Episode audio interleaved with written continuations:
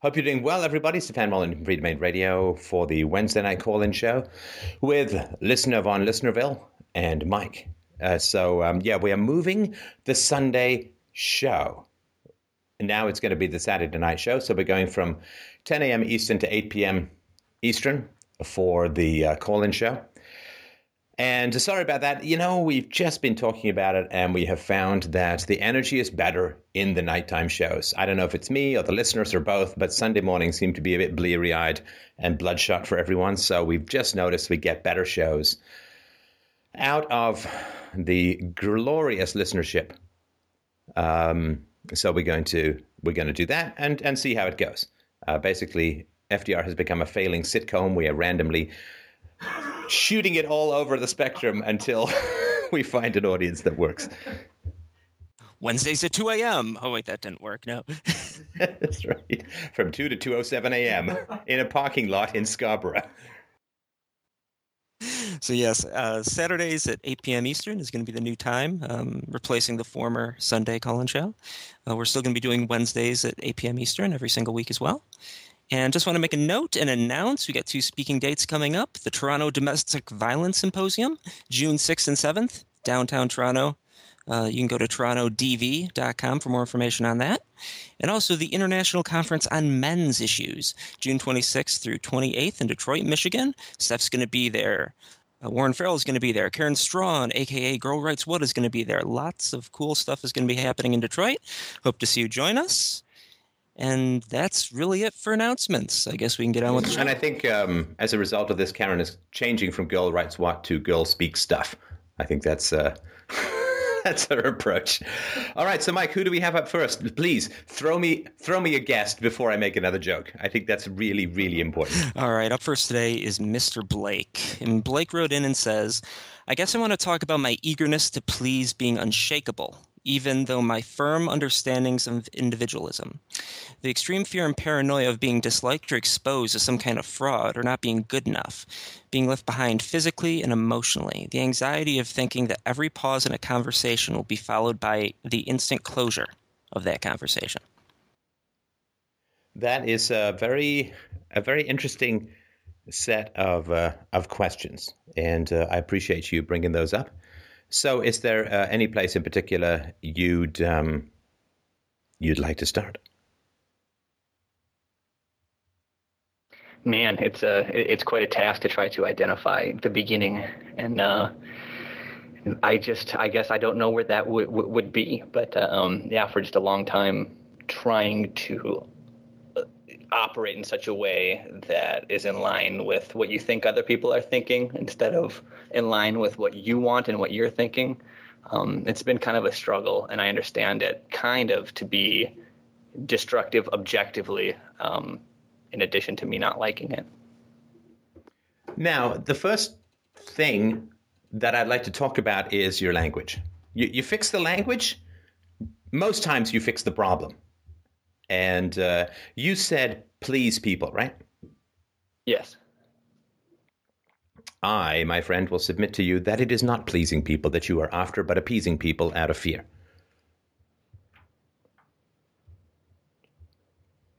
Appeasement over over pleasing people. Yeah, look, I mean, pleasing people is, is good. I hope to please my audience. Um, you know, once every third blue moon, I hope to please my wife.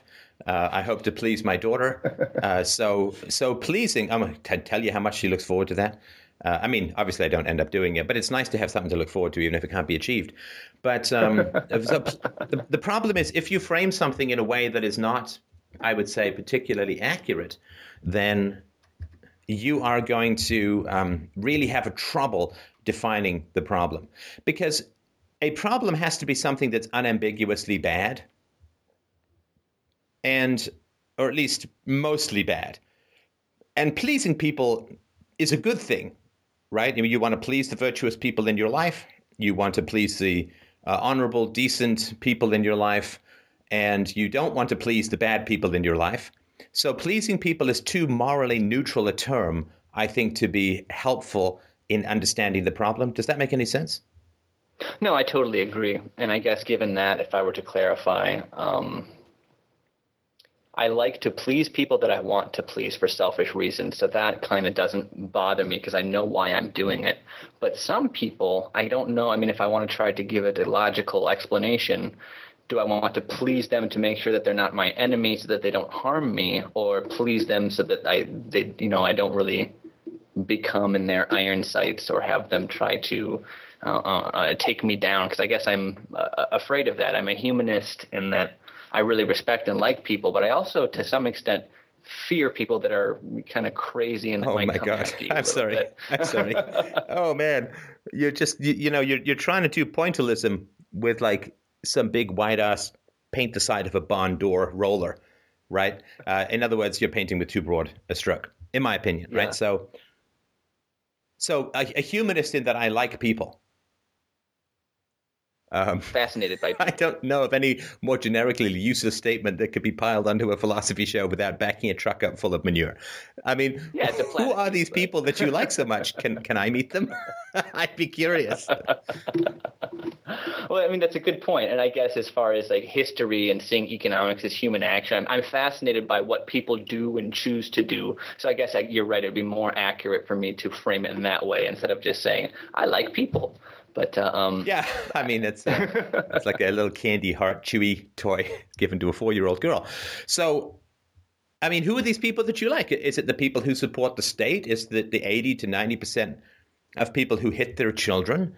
Uh, is it all the people who cheer when mankind goes to war? Is it all the people who are greedily grabbing from the economic productivity of the unborn? Is it all the people who cheer foolish and dangerous politicians? Is it all the people who tear up when a soldier comes home alive without thinking of the trail of bodies he's got in his wake? Who are these people, Blake, that you like so much? Where are they? Well, that's true. It's uh, um, I, I, go to various places and do certain things where there's a high percentage of these type of people that are different than the people that you described. And actually, it does cause problems because when I go back into my normal life and people aren't like that, I have this kind of internal dialogue where I love people. All of these people are assholes to me. Are all people assholes? And so it's it's it's tough to find a balance between going and uh, meeting with people that are kind of a part of the community of nonviolence and then coming back and um, realizing that they're not the majority. But I guess I try to yeah, think I mean, of it in the, terms the, the, the really important thing, like so, racism is a general statement about a group based on inconsequential biological characteristics. And racism, of course, is negative racism and positive racism, you know? The negative racism is blacks are stupid. The positive racism is blacks are the coolest ever, right? I mean, the, both of those are racist statement. So what I'm yeah. saying is don't be a human racist. In other words, don't judge the human race by any generic moral standards, but be only empirical. Be only empirical. Don't be a human racist. Yeah, definitely. And I, I, try to look at the empiricism relative to um, what the humans are doing and whether or not the individual or groups of humans are acting in a way that's beneficial or destructive. I like to try to study that human action and see what's going on. But I guess I'm really, really getting away from, from, from the core problem. I guess the core problem is a lot of the time when I was younger, I would be ostracized for doing things. oh, I no, no. Do. I'm sorry. I'm so sorry. I'm so sorry to interrupt you. We are not, you know, it's funny how people call me in for advice and then tell me we're getting away from the core problem without asking me why we're talking about what we're talking about. Oh, uh, like it's my job to tell you whether we're getting away from the core problem. No, because because you were trying to please me and you were trying to please the audience and you were trying to trying to appear as a very nice guy. Exactly. Exactly. Right? I like people. I'm a humanist, right? This is manipulative. Right? It's manipulative. You're trying to present yourself in a certain kind of way. Because maybe you think, well, if I say, well, look, you know, I have massive moral issues with the majority of people who want me thrown in prison for following my conscience, then somehow people are going to have a negative judgment of you or some sort of um, hostile reaction to you. So we're not getting away from the problem. The reason that I'm trying to unpack your statements is to see if you're doing what you're concerned about in the moment with me. Does, does that make sense? Yeah. Yeah, yeah, exactly. To try to see if it's and you are realistic. Yeah. Uh, we're not talking about a problem. You're showing me a problem. Yeah, and I'm aware of it, and I and it's I'm actively thinking, okay, don't do this, and then I just find myself, oh, I did it again. Uh, you're not aware of it. Otherwise, you wouldn't. You after after manipulating me and trying, and I don't mean this in a negative way. I'm just pointing it out.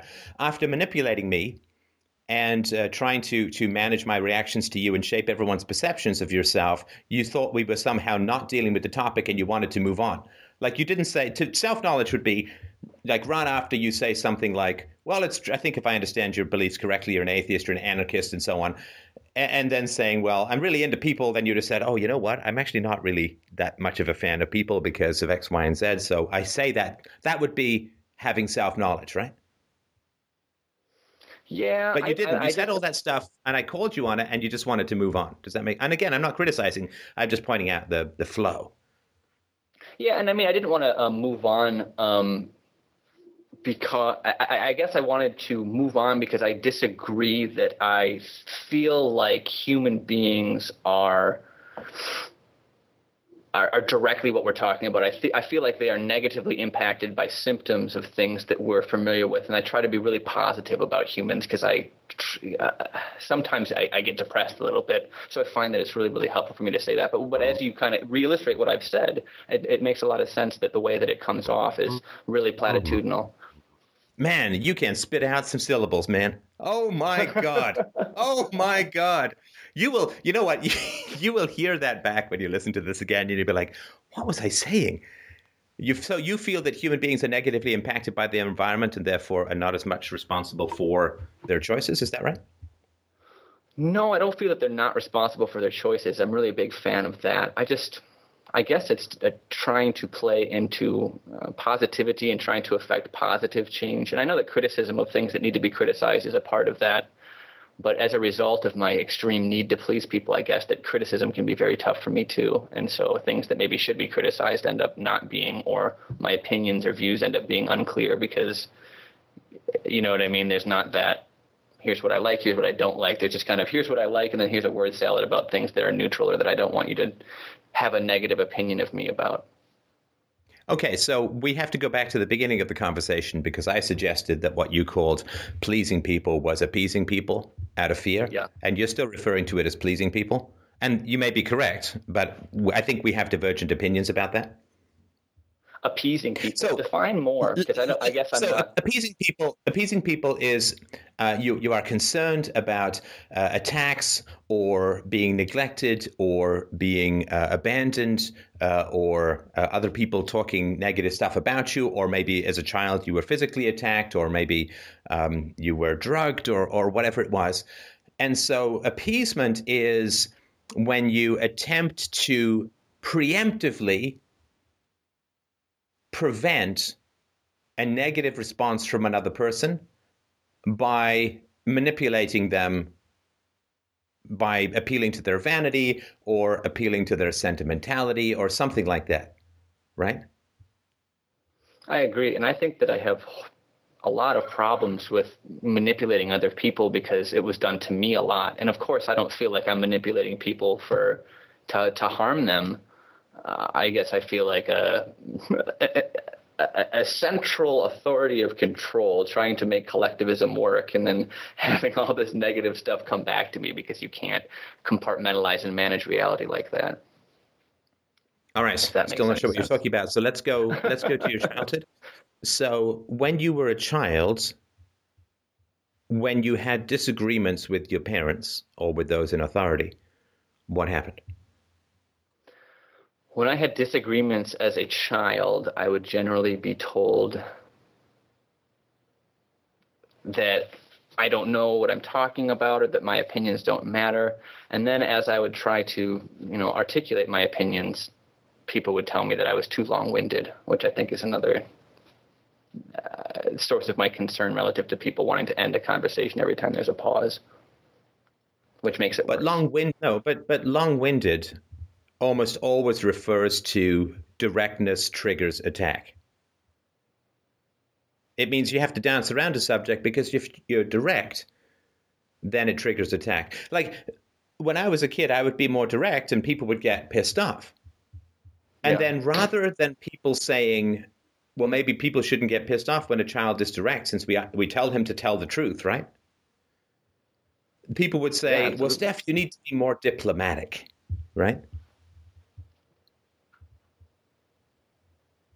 Yeah, and I agree. That that is blaming the child for the and we all we all have this right? So uh, i was at the eye doctor's getting my biannual checkup the other day and my daughter and i are walking out of the waiting room and my daughter points to a woman and said she's really fat. Maybe she's going to have a baby. And the woman was like in her 50s so i think not likely right? Unless it's some sort of, unless the second coming is about to happen right there in the optometrist, that's not the case, right? And of course, I feel like, oh, ooh, that's bad. Like, that's bad. You shouldn't say that. That's rude. Mm-hmm. And it's like, well, no, it's not. It's an accurate statement. The woman was fat. She wasn't about to have a baby. And I am not going to judge my daughter negatively for saying something that is true. I totally agree. And uh, uh, how do you overcome the uh, skin crawling horror that comes over you when that happens, knowing in your frontal brain what the situation is and what it's a result of, but then not instantly knee jerk reacting to say, oh, that's a terrible thing to say? I was. I, I refuse to know what the outcome is going to be. I refuse to know what the outcome is going to be because I don't. Mm-hmm. So maybe this woman doesn't have anyone around her who's telling her, you're getting fat, really fat. Right? So maybe a five year old walking past saying, that lady is really fat, maybe that's a wake up call for her. And maybe she's going to look in the mirror tonight and decide to change her behavior. I don't know. This could be a life saving statement from a five year old. I don't know. Now, when I was a kid, when I was honest about doubts I had about religion, about doubts I had about war, about doubts I had about people's motives and personalities and characters and intentions, and right, I knew for sure I was going to get attacked. But I don't know whether it's a negative thing, right? So, like, I don't know, five or six years ago, I went to the doctor. The doctor said, Hey, you're putting on a little bit of weight. So I dropped 25 pounds and kept them off. You know, so he was telling me the truth. And yeah. it was a useful and helpful thing for me. It was great. So the reason is I don't know. I don't believe that saying a true statement is ever going to be harmful to someone. Now, they may get upset but first of all, why would you get upset at a five year old saying a true statement about you? Like if a kid comes up to me and says, that man's really bald. I mean, I'm not shocked. I do have a mirror. And so what's uh what's the problem? Somebody walks up to me and says, "You have a beard." Does it bother me? No, I have a beard. So I can't get upset with my daughter for saying a true statement. And I don't know what the outcome of her saying a true statement is going to be. Now, someone may get upset. How rude that child called that woman fat, right? Yeah. Well, but she's fat, right? But she's fat. It's true. I mean, it's true. It's, it's, it's like I'm overcomplicating it to an extent where I just don't even no, no, know no, where I am. No, oh man, stop jumping to conclusions. If you're coming to me for some answers, or at least to ask me some questions, stop jumping to conclusions. You're not overthinking okay. it or overanalyzing it. You have prior trauma, which you're attempting to adjust because you're not in a traumatic environment anymore. You're like a guy who comes home from the war. Yeah, right? Guy comes home from the war, needs to learn how to try and calm down his fight or flight mechanism, right? Yeah. And he's not like, well, I guess I, you know, somebody drops a, a, a pan in the kitchen, goes clash, bang, boom. He jumps out of his skin. What does he say? He says, does he say, well, I guess I'm overthinking things. I guess I'm overanalyzing things. Like, no. My nervous system is trained to respond to threats. That sure as hell sounded like a threat. If I didn't respond to that in the past, I could have gotten killed. Yes, I think it's much closer to something like that. Right. So it, this is not an intellectual process. Although you are obviously a very smart and verbal person, you are desperately trying to bring it into the intellectual realm because that's where your strength is, right? Also, where your weakness is emotionally, I would assume. right? You are trying to pull this into the intellectual realm, but this is a nervous system, amygdala, base of the brain, lizard brain response to threats that you experienced as a child. So, what happened to you as a child when you strongly disagreed with your parents? Oh man, it's it's really really really tough to um, to recall. It is almost as if there's some kind of um, memory block there. Uh, as a general statement, my dad is extremely religious, and there were few, very there were a couple of times when I expressed to him that you know I wasn't, and that was really really really bad. that didn't go well. Um, and how did it go well? What happened? It, it didn't go well. I think that I tried to talk about things empirically and talk about evidence and things like that. And my dad said that, you know, I was trying to be too smart for my own good or trying to figure things out or trying to m- meddle with various things and that it was disrespectful. And I guess ah, I yes. Worried about non rational arguments. The word disrespectful yeah. is the last refuge of an asshole. Oh my God, that word disrespectful. It's such a generic smackdown. It's like calling in an airstrike to end a football game. It doesn't mean anything. but disrespectful 99% of the time, disrespectful means so far you haven't been intimidated enough to nod when I spit out bullshit so I need to crank it up a little and frighten you some more until you nod when I spit out bullshit, and then I'll pretend that that's called respect, when all it is is fear of consequences and obedience to bullshit. Yeah, and there was a big trend of kind of obedience in my household relative to I don't care if you have questions or if you disagree. It's this is my way or the highway. If that's your dad, put him on. I'm sorry. I'm uh, I'm at my office, and you know I rerouted all my calls, and of course it didn't work. But and what happened with disagreements with your father? What what happened from there? Like like as kids, you you you push the envelope until you come up against a significant threat, right? Yeah, exactly. And with my dad, I mean, I get along with my dad a lot more now than I did when I was younger, and that was a that was not a fun conversation about faith, but it, it I it's not completely repressed. I have conversations with my mother that every once in a while they, they come back to me and I remember how they went and it's just it's just horrifying and uh, I think that there was a little bit of a trend of that with my dad but with my mother it was it was much more severe and um, since my Blake yeah do you remember the question you are an Good excellent question. filibusterer, my friend. If you have a question that makes you uncomfortable, you unleash the doves of language to obscure the sun itself. Do you remember the question? No, I don't. Uh, that's fine. I appreciate you for, for saying that. Um, so when you would continue to push against your dad's, like when you would doubt or have skepticism or, or try to figure out something or have an opposition to something your dad was saying and you'd push it, what would happen? I can't remember. My dad left. I guess is is why I went with the political answer. And how old were you when your dad left? I think I was between three and six. I have two brothers, so my mom had three little boys, and then and then my dad decided that that wasn't so much fun. Ah. And when did your dad drop the respectful bomb on you? How old were you? I mean, did you see him after that or what?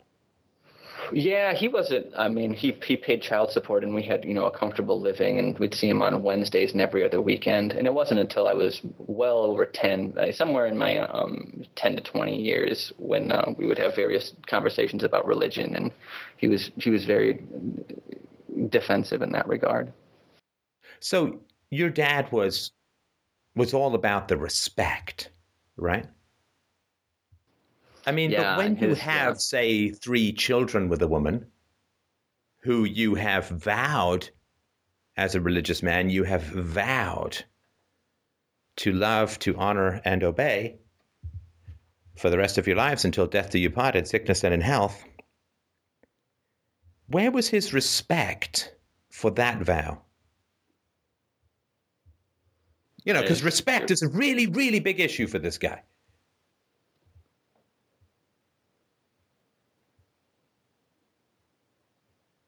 Yeah.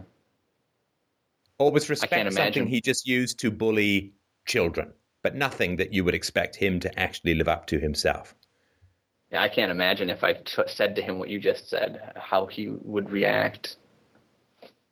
Oh, no, no, no. You told me that you get along much better with your dad now. So you know exactly how he would react. How would he react? Um, it, it would probably uh, disturb the kind of uh, peace that I've tried to create by walking on eggshells. He would probably be very mad. All right, so let's say he got mad. Then what? Gosh, I can't. I've been walking on eggshells around him for so long that I really, I don't know. I, I think that now I'm old enough and I have a child of my own and stuff that he would have to consider his actions a little bit more carefully. Um, I really right. Know, so listen, listen, man. I mean, and again, I'm I'm just pointing this out at the moment. I'm not trying to be critical, but you really are snowing me because you're telling me that you have a much better relationship with your dad now, and now you're saying you're walking on eggshells because you're afraid of his temper. I just do that with everybody. I don't talk about the state or how much Obama is and stuff. But you're right. I shouldn't make an excuse, especially for my for my own parents, and uh, I, I shouldn't think of things framed in that perspective. Because you're right. I am I am not being myself. I am walking on eggshells. But I guess I do that so much that I just don't even realize it, and it's well, no, I'm I'm just uh, uh, I'm just asking you not to try to, and I'm sure it's unconscious, but not to try and mislead me. I have to be mm-hmm. super alert to what you're saying because you are very verbal, you're very intelligent, and there's this uh, this scrolling set of billboards called Blake's Life that doesn't have anything to do with what you're saying, but are constantly pushed in front of me. Yeah, I, I think that this what you're getting at here, and we've kind of touched on it a few times, is the manipulative element, and that that was done to me by my mom a lot, and so it's something that I guess I'm not sure how to have a functional relationship with people without manipulating them because I was manipulated so much. Ah! well, this conversation is part of how you do it, right? You and mean? you have to call it what it is, and you have to not sentimentalize things for the sake of yeah. looking a certain way, for the sake of looking a certain way. Look, we all would like families full of wonderful, kind, benevolent, wise, helpful, honest people, right? Yeah. And I, in my experience, I come from a, an absolute shithole of a family. And uh, it's, uh, you know, when I was younger, kind of embarrassing right? People would ask about my family, and I felt uh, it kind of reflected on me. Yeah. Because people always blame the kids for the parents, right? My dad hit to, had to hit me. I was a handful. I didn't listen. I was disobedient. I, I, I, right? And, and, and everyone piles on the kids as far as that goes, right? Your dad's not angry because he's immature, controlling, and a bully and delusional. Right? Your dad gets angry. Why? Because you, Blake, are disrespectful. It's your fault. I'm angry. Right? Yeah. And so. Yeah, that's very much. If your parents are screwed up, right? There's this old joke that used to be around when I was a kid. It says, Insanity is hereditary. We get it from our kids. Ah, ah, laugh. I thought I'd cry. Right? And, and this sort of thing where, where parents portray themselves as victims is so common. It's such an automatic response. Because dysfunction on the part of children is considered the cross that parents have to bear, not the nails they pounded into the kids' hands and feet. Right? Yeah. And so, if you come from a shitty family, I'm not saying you do, but if you come from a shitty family, then there's the, the great temptation is to feel shame in that. Like somehow that's your fault. Somehow you were bad. Somehow you didn't do the right thing, and, and people are going to judge you by your parents. Right? Which is why you want to portray yourself as coming from and having a better relationship with a functional family. Yeah, I can see that either either uh, portraying that I came from a functional family or that I was not affected by all the trauma that I suffered. Definitely trying to, I guess, push either one of those images instead of again feeling how I want to feel and talking about what I want to talk about. Always trying to consider how I'm landing with other people, almost exclusively to the point of it being, you know, really upsetting to my normal thought processes, and it's really tough, difficult for me to shake that.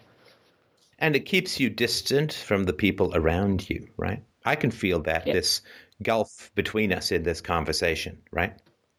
Yeah, because exactly. I, I, feel like I'm striding into your life like some ogre spouting flames from my fingernails, and that you're throwing up shields and you're dodging and you're fogging and you're evading, as if I'm some sort of dangerous guy to you. And I feel like you're trying to disarm me, and you're trying to misdirect me. Again, I'm not saying it's conscious. I just said this is my experience of the interaction, and that means that I can't connect with you because I have to keep reminding you that what you're saying can't be true based upon what you're saying 30 seconds later. And yeah. I imagine that this is common whenever you get close to any kind of truth with the people in your life, with people around you. That you kind of you can be solid until someone gets close and then you ghost and disco mirror and fog, right? Exactly, word salad, fog, disco mirror, whatever I have to do to take the situation away from looking at at, at me and maybe my um, filthy details or something. You know, I don't know. I don't know how to put it. And, and you get away with that because you're very good looking. You want your story to match your appearance. You want your history to match how you look, right? Mm-hmm. Plus, I always witnessed when I was younger my parents telling things about our family that maybe weren't the most accurate things possible, and then witnessing them doing that, and then just figuring, oh, well, um, everyone must misrepresent the truth like that. Maybe weren't the most accurate things possible? Yeah. As in. I'm not sure what that even means. What is the most accurate thing possible? You know, when did this well, happen? Most... Well, I was seven. Well, which month? Oh, I don't know. July. Well, which day in July? What time? Where were you? you can't say anything that is the most accurate thing possible. People are asking how I know what you look like. I can see your avatar in Skype, and uh, I'm I'm restraining myself from from fondling and kissing my screen, barely, barely. but um, no, my right. thoughts have been but, totally but You're saying something like they weren't telling the most accurate things possible. That is um, that is a very roundabout way of saying they lied, right? Well, it's even worse than that they lied. They would misrepresent the truth with uh, uh, elements of partial truths. So the only things confirmable to other people were partial elements of truth, and then the so it's basically a really good way to learn how to misrepresent the truth when you see your parents give partial nuggets of truth that are verifiable and then attach all this bullshit to it and that isn't just my parents that's almost my entire family which makes it something that i see that i despise but then i find myself either tempted to or doing it and it's just it's right. it's terrible. well, you know, you can. Um, it seems to me a perfectly valid defense strategy for a child to adopt the lying of the parents, because if you challenge liars, if you challenge liars and they have power over you, they will simply escalate abuse. Right? Yes, yes, and that's what happened. I mean, cops come to the door; it's sort of a different matter, right? But for kids, you look at your parents telling outright lies to other people, and it's kind of jaw dropping. It's like, who the fuck are you people? I remember this with my mom too. She'd just say stuff, and it's like, I was there. That's not even yeah. close to what happened. Yeah. And then you realize that this kind of it's it's it's it's crazy. Like literally, it's crazy. But sorry, go ahead. You're going to say. Well, it's also reckless to misrepresent the truth in front of your kids that are listening to you and have good memories as if you're gambling and betting against their ability to understand and comprehend. And it's not reckless. So it's hurtful too. It's not reckless because you're still lying for them. Yeah, negligent, reckless, abusive. No, no, no. Listen, it's not reckless because you're still lying for them. In this conversation, again, when you hear this back, you will hear them, right? At least half a dozen lies about your family, misrepresentations. One actually occurred while you were talking about how your parents lied. Because you said, well, they didn't tell the truth in the most accurate, conceivable, possible way, right? And then when I challenged that, you said, well, no, actually, it's the complete opposite. They, they lied Yeah, in the most exactly. egregious right? So you see, Yeah. even in this swing, you're, you're you're you're shoveling me some bullshit, and I say this smells bad, and then you say, well, it's the complete opposite, right? Yeah. So let's let's have a pact, you and I. Let's pretend there's no one else in the universe, just you and me. And let's have a pact that you will tell me the truth. Just 10 minutes. Which means instead of responding in a verbally fluent word salad manner, you need to take a deep breath relax yourself physically, and just speak from the heart. So, Blake, can we try that? Absolutely. I, I wanted deep to breath. think and listen. try yeah, really deep breath, it. deep breath, deep breath. Okay. So, what was it like for you growing up? Growing up, I was a very, very, very inquisitive child. I had questions about everything, followed by why. Why? Why?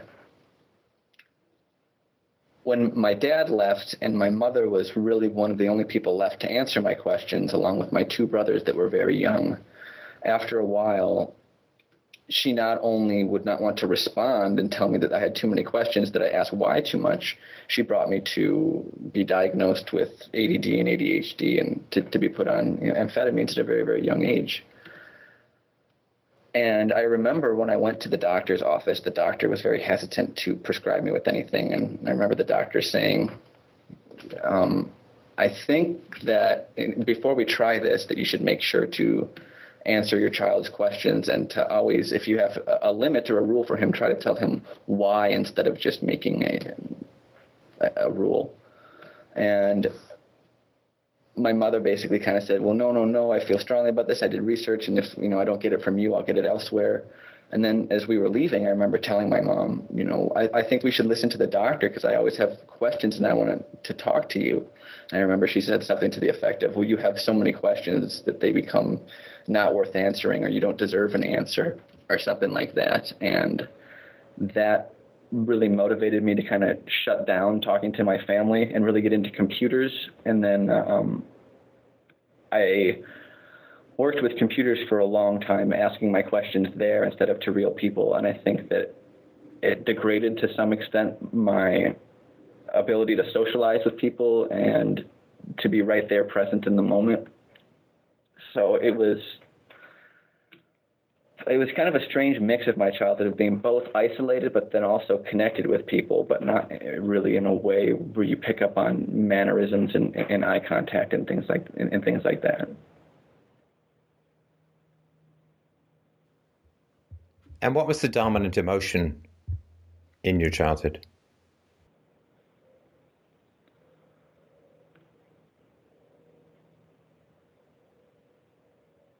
I guess fear. Is that a guess? I would have to say, you know,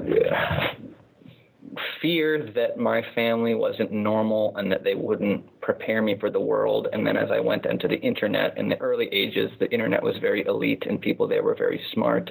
And then that started to degrade and a fear of me being not normal and also a fear of the world decaying. I don't know. I guess it's all just a giant ball of fear and trying to pinpoint where it's coming from and why is really difficult. Well, that's the worst kind of fear when you don't know where it's coming from. Right? You ever been in the woods late at night, walking, Oh, yeah. and you hear a crack in the undergrowth? You're not sure exactly where. You look it around, you're scanning, you don't know where it's coming from. You don't know. Could be nothing, could be some branches settling, could be a bear, could be a coyote, could be a squirrel when you don't know where it's coming from. This is what's so terrifying about sharks, right? They're underwater. Don't know where they're coming from, can't see them coming. Yeah, basically no up, down, left, right. It's from from anywhere. Yeah, I mean, if you're on top and you don't have goggles, I mean, you, you can maybe see a couple of blurs. You don't know what the hell's going on. It's you say that the, you didn't have any particular object for your fear. What that means is that everything was terrifying, which means that the people in charge of you had no empathy for you.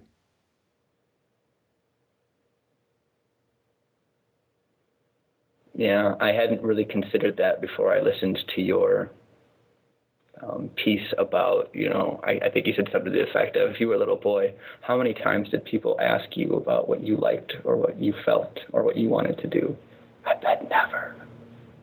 And that still sticks with me.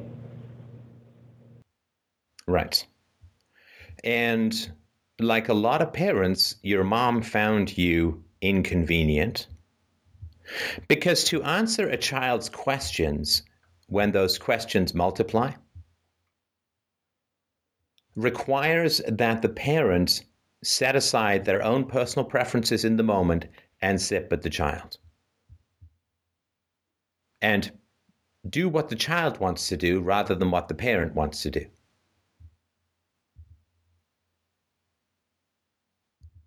And if your mom found that onerous, it meant that there's not a bond there.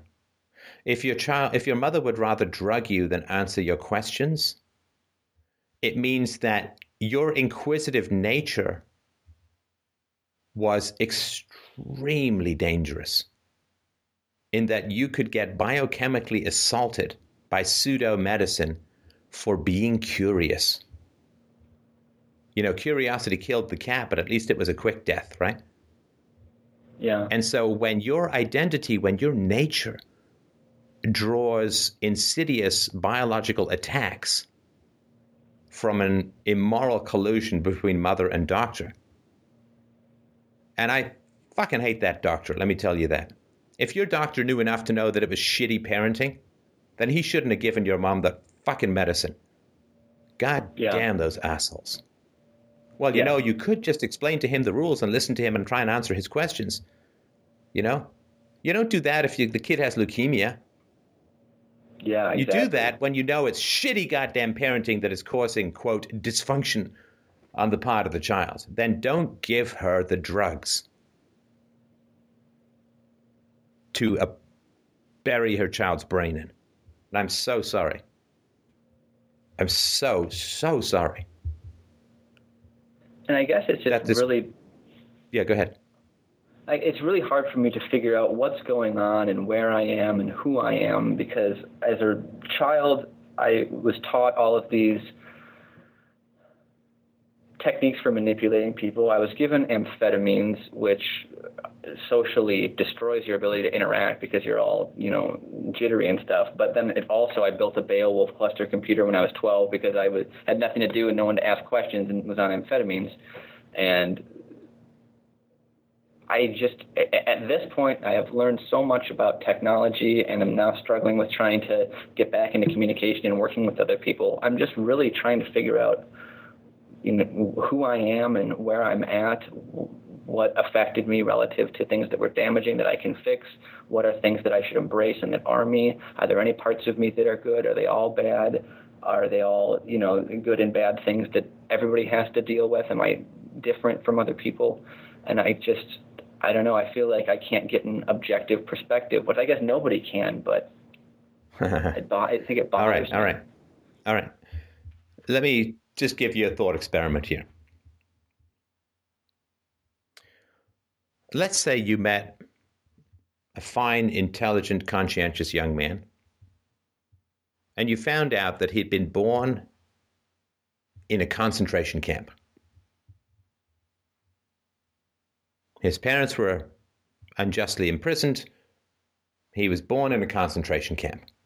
And he has trouble with social anxiety, he has trouble sleeping, he has trouble concentrating. Would you think that there was anything wrong with that fine young man because he happened to have the really, really shitty luck to have been born into a concentration camp and had to survive in that environment.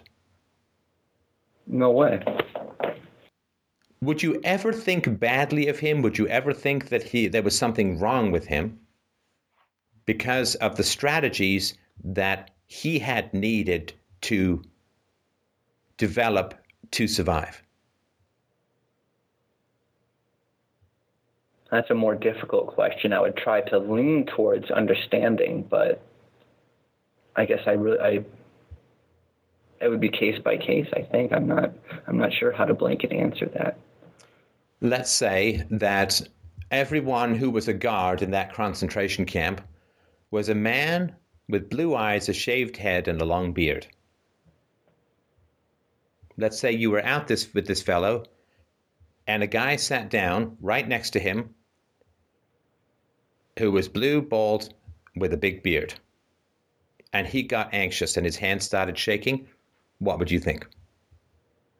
I would think it's absolutely understandable, and, and it's me being me. I'd probably I'd probably try to run interference and make an excuse for us to get up.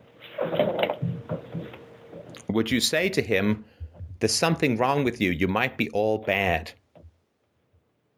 Oh, never, no, absolutely not then stop saying it to yourself. Do you understand? The speech mm-hmm. you just gave me before this thought experiment was so heartless towards yourself, I can only assume it was your parental alter egos inhabiting your larynx. Do not ever say to yourself or about yourself or to other people that there is something wrong with you because you are born into a shitty family. You didn't choose that family. You had no legal power within that family. You had no economic independence from that family. You had no choice to get out. You had no social support. You had nobody calling your family out. You had no people bungeeing in to help you. You had to survive in the environment you accidentally happened to be born into. And none of the adaptive strategies that you developed, in my opinion, make you bad or wrong or broken or dysfunctional you were incredibly functional in that environment, in that you had these kinds of parents and you grew into somebody who has an office. You didn't say, "Oh, that's uh, that phone. I'm calling from my cardboard box in a van down by the river." You need to have the level of compassion for yourself that you show to a stranger whose history you know because you know your own history you know everything you were subjected to and everything you went through. And if you can summon genuine sympathy and empathy for a, a, stranger you meet or a friend you have who was born to a concentration camp, who's triggered by something, and if you would consider somebody to be a real jerk for saying to that person, you're screwed up, you're broken, you might be completely wrong, then you need to stop doing that to yourself you need to extend the same compassion to your own history, to your own younger self, that you would to any stranger whose abused history you understood. My my biggest concern is that my past traumas are going to be akin to somebody who was molested as a child doing it to other people because it happened to them, and that I will use these negative experiences or things that I've learned to go out and, and be that and do that. Yes, yes, yes. But to do to do the opposite, you need to think the opposite. Yeah. Right. I mean, if you're going north and you want to walk south, you turn right around and you. Right, you've got to do the opposite to get the opposite result the traumas that you faced were based upon a lack of compassion for you as a child, right? Yeah. So, how is you not having compassion for you as a child going to stop that cycle from repeating? Because you need the opposite, right? Yeah.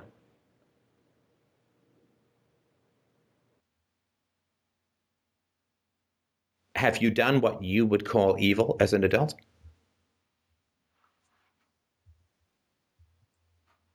Not that I can think of uh, at all. I've never cheated on any girlfriend or spouse, or I've I'm a very moral person. I mean, I guess misrepresenting the truth would probably be the biggest thing that I've done. Right, right. Which is not evil, right? You haven't initiated the use of force against anyone. And you're a father.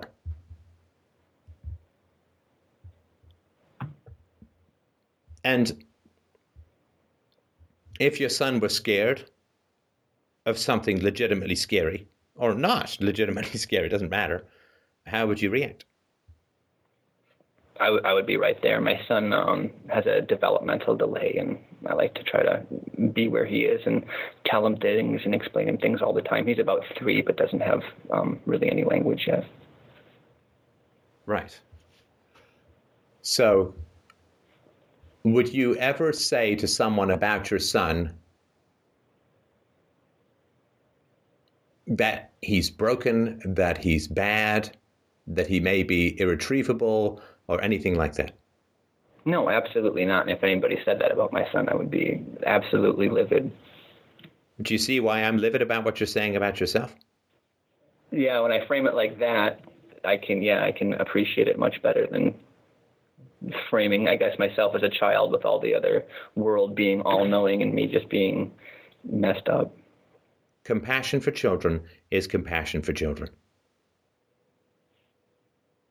That's UPB. You cannot philosophically have infinitely more compassion for your own son than you had for you as a child. Philosophically, it doesn't work. It's an artificial distinction. This child I will have compassion for. This child I will call broken and bad. No, children are children.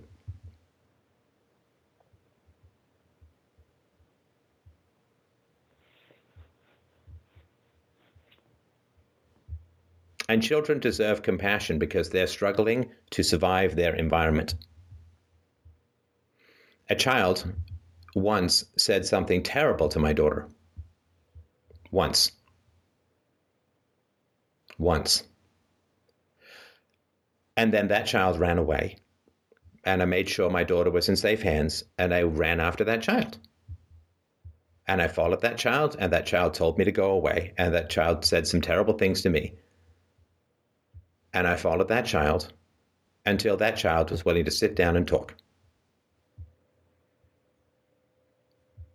She was five.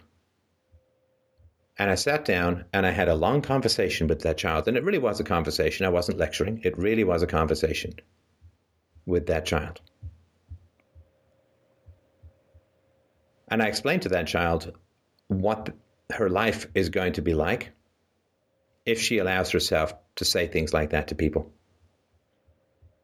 And I said, I'm sorry that, that you felt that angry, that upset, and didn't know what else to do. And for about 10 or 12 minutes, we sat in the sunshine and talked about the future. And then I said, I would like you to apologize to my daughter. You don't have to, but I would like you to. And that little girl went and picked a flower and walked over to my daughter and said she was incredibly sorry and gave her a flower, which was an incredibly brave thing to do and mature. And the child stayed and played. And my daughter gave her a big hug when she left. And that's what I want to do. I want to try to fix everybody. I want I want to talk to everybody that Blake, has... Blake, Blake, Blake. This is not about everybody. This is about you. But nobody seems to want to do that for me. Right. Right. And that's because you push people away who want to do that with you. Now, and I understand in the past people didn't, but now you tried to sell me a story on your badness, on your wrongness, on your brokenness. And I'm telling you, that's not true. That's your parents' story.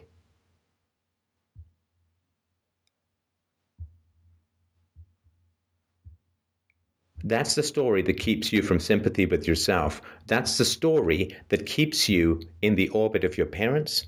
That's the story that keeps you telling the story about how things are going better. But that keeps people away from giving you the empathy that you deserve, that you need, that, that is your birthright as a human being for what you went through as a child. I mean, you almost couldn't have a worse mismatch than your curiosity, rationality, and intelligence and your parents' stone faced pig ignorance, stupidity, and rejection of that.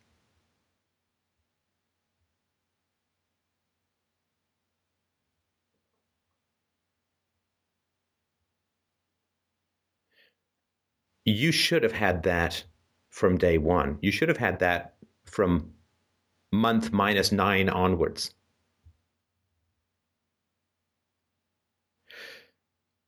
I'm incredibly sorry that you didn't. But that has left a hole in your heart where that empathy should have been, that you fill with words and computers and abstractions, and I'm sure a great deal of professional skills.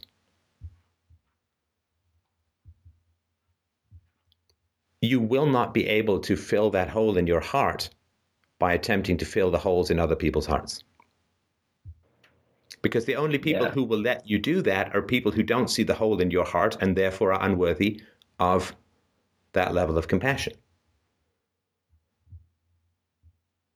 And that's what I'm trying to do in this conversation is to point out that I see the verbal spiderwebs of defenses and obfuscations and avoidances and misdirections and fogging that is going on, which is simply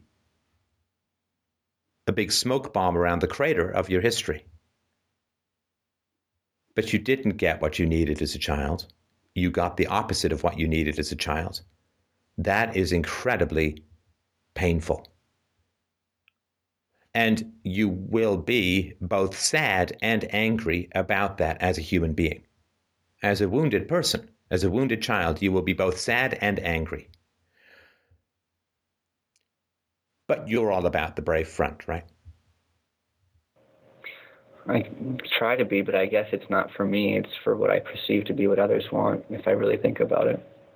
The brave front is your parents' doing. They want you to put up a brave front so that you don't receive the sympathy that will make you angry.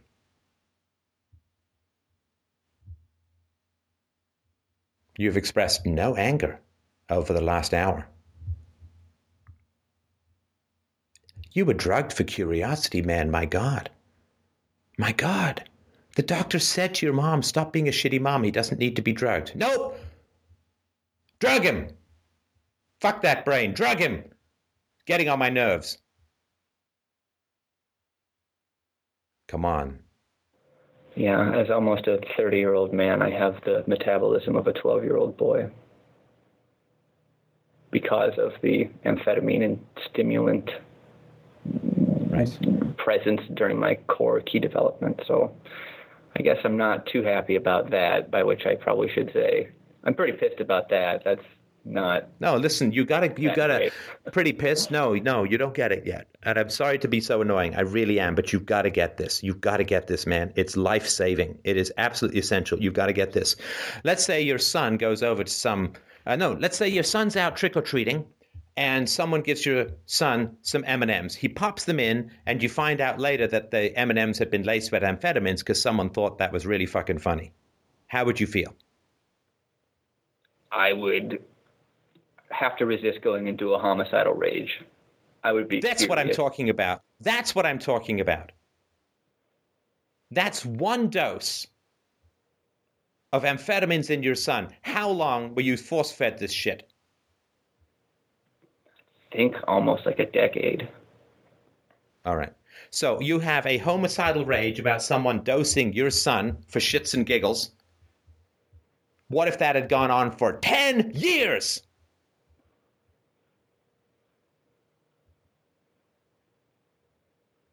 And had produced permanent changes in, in his metabolism.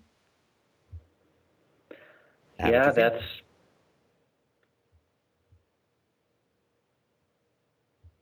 Yeah, I've never looked at it that way. That makes me pretty mad.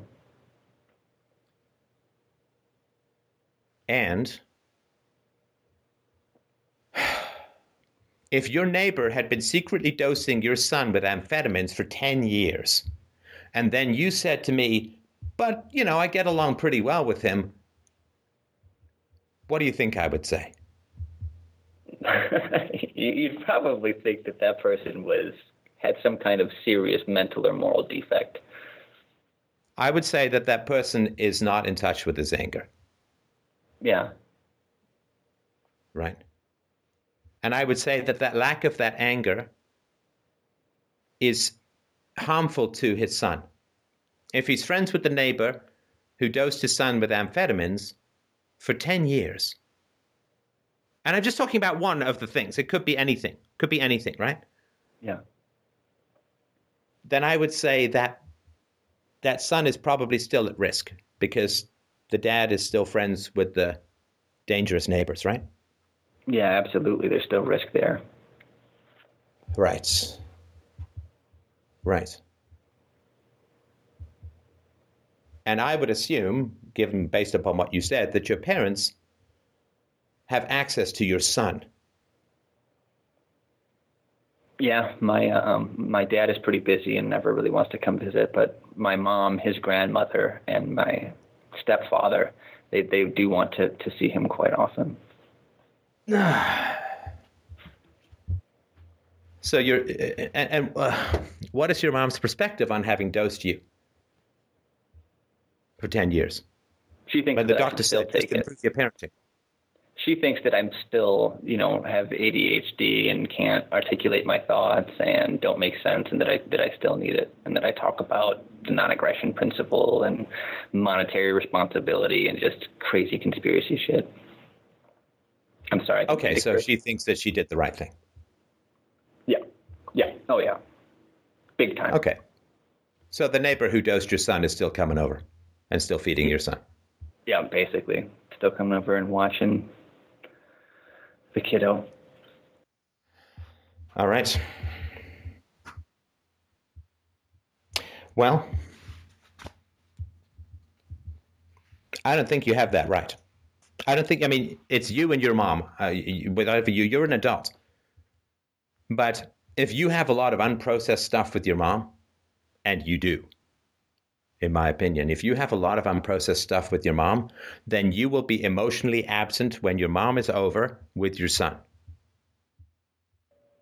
Because you are yeah. not present to your mom, you are not real to your mom. Therefore, when your mom is around, you get exercise from your own body you dissociate. You're unavailable to your son. And I would imagine that's true for some time after your mom is around. And you don't have the right to have people in your life who you dissociate from when you have children. Because you make a blood bond with your children, which I know you have, to be there for them no matter what, right? Yeah you have your heart open to them no matter what. But if you have a woman in your house who dosed the shit out of your system, who, in my opinion, medically abused you for a decade and continues to think that it was a great idea and continues to blame you, and God knows what else. You can't be there for your son if you have to dissociate from your mom. If you are unreal to your mom, you will be unreal to your son. This is why I tell people to sit down and talk with your parents about all the shit that went down when you were a kid. Don't take no for an answer. Don't take blame for an answer. Stand your ground. Talk this stuff through until you can connect or not. But have and people guess- around who cause you to fundamentally dissociate is unhealthy for your son. Again, this is just my, as usual, idiot amateur opinion. Sorry, go ahead. No, that's, uh, I was just going to say, and, I guess that's a, a, big part of the problem is that I, I, you know, consistently and persistently, I tried to discuss various things with my mom. Um, from the questions when I was little all the way up to the now, the things that I want to discuss, but there aren't questions anymore. They're, you know, trauma in our relationships, and it's still it's the same old you're talking too much or quit yapping or I don't want to talk about this stuff and and um she doesn't seem to have a lot of interest in wanting to what she calls rehash that, but it's not rehashing it, it's trying to elicit and uh, I'm trying to get her to admit that she that she cares, and it's um it's tough because she'll say like I love you and stuff, but then when it gets into you know, well if you love me, how come this or, or or how come that, and even not framed defensively like that, it just really doesn't work out. And, well, I mean, sorry, she she says that she loves you, but she doesn't want to hear about incredibly important stuff that's going on in your mind and in your heart. Exactly, and that's like my entire family. Yeah, let, let, then let me tell you something very simple. She does not love you. Yeah. I hate to be this blunt, I really do, but but you need this. Am I willing to listen to things that you have to say? Yeah, you are, and I it, think so. Yeah, and with my children and my family and my my wife, my immediate family, my wife and my child, if they wanted me to watch something that was six hours long and devastatingly boring, I would, because right. they wanted me to. So universalize this shit then, right? Yeah. I think your mom is telling you everything that you need to know. I don't think she could be more honest or more blunt. And you're hoping that somehow she can change her behavior in the present so you don't have to process your anger about the past. You're in this null zone of waiting for food to finally be delivered so you will have never been hungry. But no matter how much food gets delivered now, you were still starving as a child. And that won't change. And plus, the food is never coming anyway. Plus, it was Olestra all along that made me sick in the first place. So, more Olestra food probably isn't going to help anyway. You know what I mean? It seems like if my mom was so abusive before then, even if she were to apologize or whatever, it seems to me like that is ingrained in her way that she interacts with people. And I guess my biggest fear is that that has happened to me too.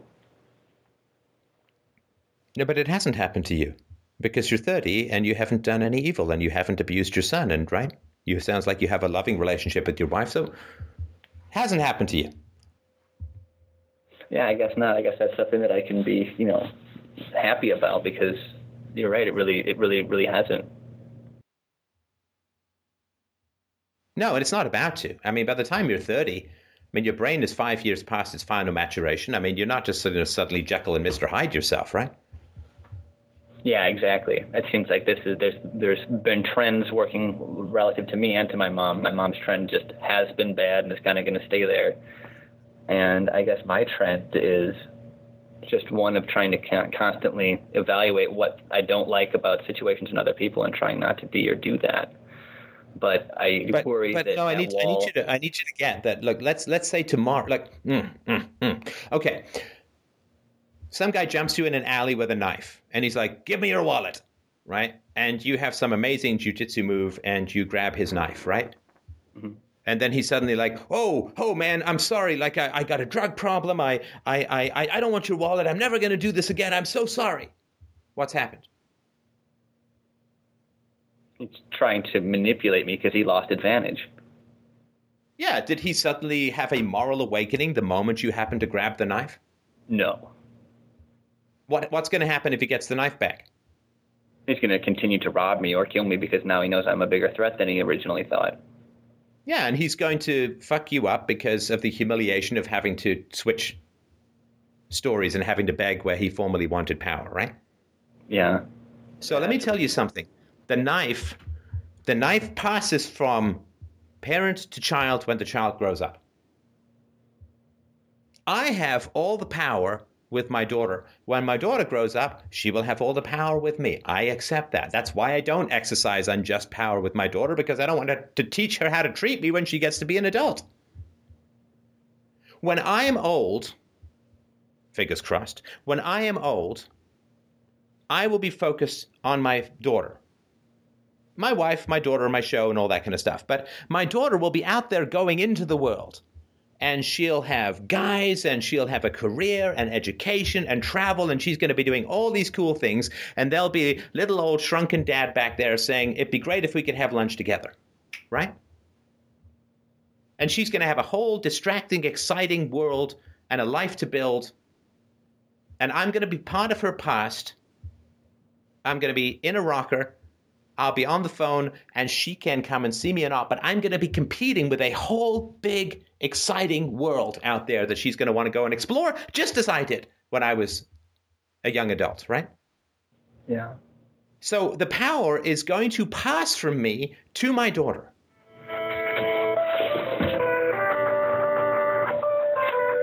Sorry. That's an inevitability. Now, the power has passed from your mother to you, and you don't get that yet. Right? Which is why you're supplicating. You're still begging for, you know, please have a heart, please notice me, please be kind, please be compassionate, and so on, right? Yeah. Now, let's say that you find some amazing way to corner your mother and get her to talk about the past. Like, get her to really talk about the past because you have squeezed and exercised every muscle of your communicative being to get her into a corner to talk about your past, right? And let's say she's like, fine, okay, we'll talk about your past. You've got me in a half Nelson, fine, right? Yep. And then you talk about the past and whatever happens, happens, right? That will not solve anything about the past. Not a tiny, tiny little thing.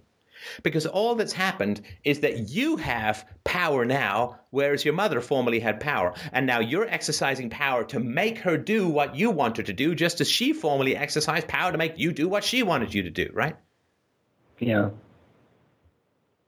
All that's happened is you got the knife from her, and now she's like, okay, fine, we'll talk about the past. Like, let's say you say, listen, uh, hey, we have to talk about the past, or you can't be part of my child's life. I'm not saying you should, but let's say you did, right? Yep. Then she's like, fine, okay, we'll talk about the past, right? She wouldn't All do that's that. happened is you're now exercising power and making her do something. She's still not doing it of her own accord. She's just cornered. She's not compassionate. Yep. Once you have to start exercising power over people, you get that they will never spontaneously, emotionally do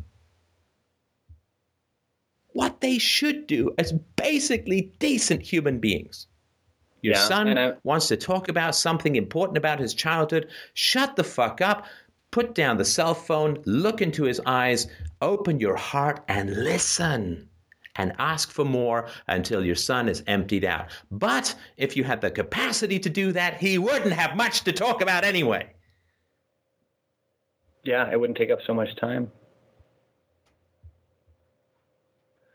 The last time that I tried to speak to my mother, um, it wasn't even about something extremely important. It was about something I cared about deeply. We were in a hotel room. I was visiting my stepdad's family with my mom and my stepdad, my wife and my son. They were in their hotel room. We were in ours, and we had all gone over to their hotel room, and they were watching a show about you know prepping for the apocalypse or something like that, and all kind of laughing when somebody said that when things go wrong, you have to shoot the cat. And uh, it was commercials. It was actually the second time we were watching this show. It had already been on. There was some kind of a marathon past midnight, so it was the same episode. And I said, "Well, let's mute this. I want to talk to you guys about, uh, you know, economics, monetary policy, and quantitative easing because I've been working at this bank, and this is stuff that we should maybe all know." And my mom was like, "No, no matter what else we're doing, the last thing on earth I want to do is hear you talk about that. I don't, I don't care. I don't care. I don't care. I don't care." So uh, that being the case, I think that if I did care. what I don't care. I don't care. I don't care. You know, sometimes when somebody repeats something four times, it might be worth listening. yeah, Going to ask you one last quick question. all right. Are you for or against government subsidies to bad businesses? Against against government subsidies, even to good businesses. Okay. Do you know why people accept subsidies in the economic realm? It's because what of what you're doing with your parents. Do you get that this is a massive subsidy that you're giving them? Because you're treating them as if they were good parents when they haven't been. Everything that happens in the political realm first has to happen in the family realm. Otherwise, nobody would believe it. And the crazier things are that happen in the political realm, the deeper the propaganda in the familial realm.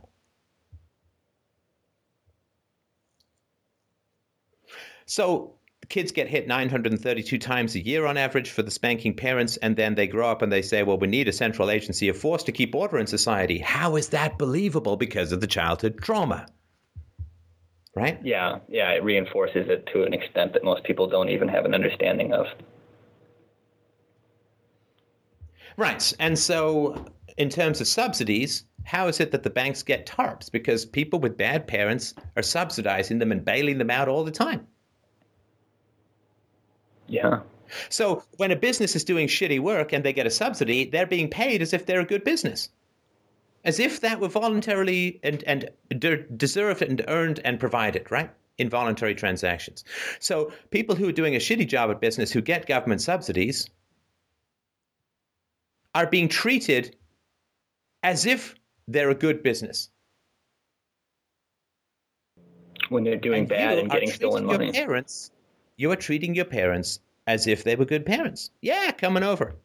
Here, here's my son. Here's my heart. Here's my vulnerability. Here's my thoughts. Here's my feelings, right? Well, good parents would get that, you know. Of course they would, right?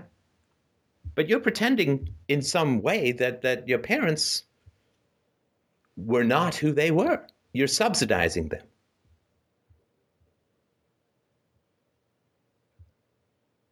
And it's much more dangerous for you than any government bailout could ever be. This is why it's so strange for me with libertarians and ANCAPs and so on. They get really outraged about shit they can't do anything about that has no tangible, immediate negative impact on them. And then they go off and do the exact same stuff at an emotional level and don't even notice that it's something they can do something about and something that has far more tangible impact on them. I mean, fight subsidies. Let's fight subsidies. Stop subsidizing your parents. Yeah, yeah. Let's get to an elemental subsidy that really affects not just the people involved, but the entire future in ways that most people can't even extrapolate by the time it gets to violence and warfare and government picking winners and losers and top down. Yeah, I totally agree. That's a very good. Yeah, if we stop to start subsidizing bad people in our life, government subsidies will end of their own accord because they'll be noticed as different from what everyone is doing. I agree because we're not going to be able to fix it with top down planning. That's what caused the problem. Oh no, no, of course not. So yeah, so those. I mean, and by this I simply mean like, no, sorry, don't take no for an answer. You want to talk about something? They don't want to talk about it. I'm not taking no for an answer.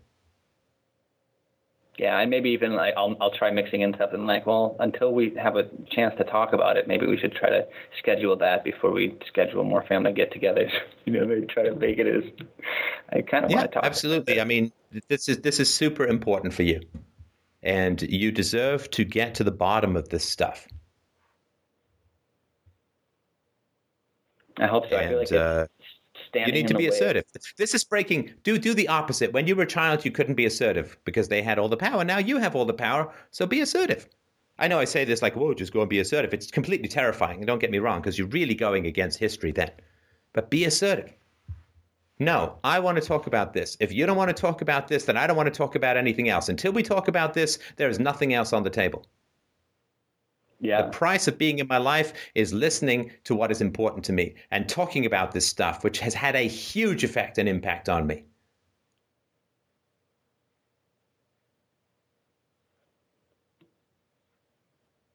yeah. I think that that sounds like uh, exactly what I need to do. I guess my biggest fear in confronting anybody, and it happens a lot less in business, I guess, is that people will use fallacy in response to my arguments that aren't fallacious, and then won't know the difference. And But no, you see, but the point, no, the point of confrontation is not to get something in particular, other than facts, right? So let's say that you confront your parents and they just send missile after missile of fallacy and fogging and straw man and whatever, right? Yep. and you persist and you're assertive and you persist and you're assertive and they just dig in and escalate and it just gets ugly as shit, right? Yep. Well, that is the point of the confrontation is to get the facts about the relationship. right? All we are is empiricists. All I want are the facts. And you need to know do you have a voice in your relationship with your parents? Do they respect you? Do they care about you? Do they listen to you? Will they sacrifice their own self interests for your sake, for your happiness? And if they won't, in any way, shape, or form, deal with you with compassion or take any ownership for their past behavior or their past mistakes, that's information, right? So you're saying, well, it's really bad if they do all this terrible stuff when I confront them. It's just facts. I'm not saying that they're morally neutral, sorry, emotionally neutral facts. They're painful facts, but you need the facts, right? Absolutely. And persistence gets you the facts. And and the reason we don't persist in confrontations is because we damn well know what's going to happen and we don't want to look at the facts. But you know, avoidance of the facts is never a good idea in life. And it's precisely what we criticize non philosophical people for indulging in. Well, let's show them how it really looks, right? To to to not indulge in facts and let's just go and get the facts about what we call our relationships. Absolutely. And I guess I have a lot more practice in getting the facts than I did previously when I would engage with my parents. Now I've been a finance manager and things like that. And you have to interrogate a business unit for metrics.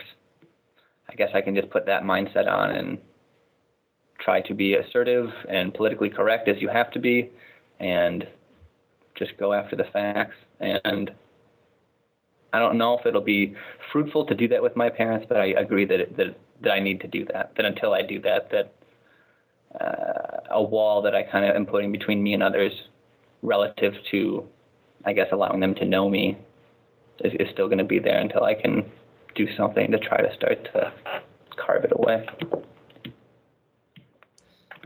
Blake, um, I I just want to say something um, before the end of the call here. Um, I'm I'm sitting over here listening to you and stuff have a, a conversation, and I'm actually shaking right now.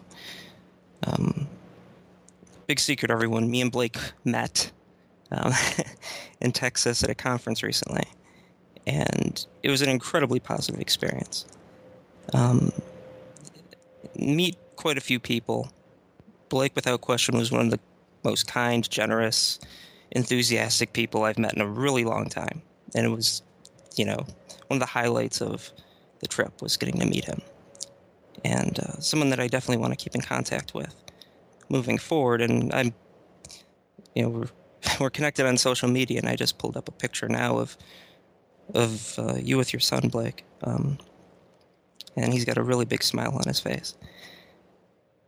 And uh, you know, I see I see a lot of him and I see a lot of you and him, obviously. You know, looking at this picture of him. And the amount of sadness and anger that I feel when I think of that beautiful child that I'm looking at being force fed amphetamines for a decade, for asking questions. I. The amount of rage I feel for that is practically bottomless.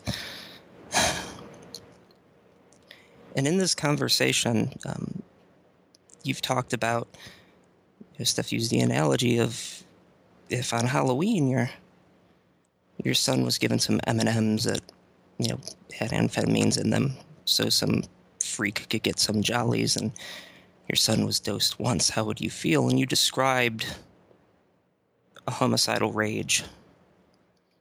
You described it intellectually, but I didn't hear the emotion. I didn't hear the click in your tonality in your voice. I didn't hear the emotional connection to that anger and that rage that you would feel if your son was given amphetamines once.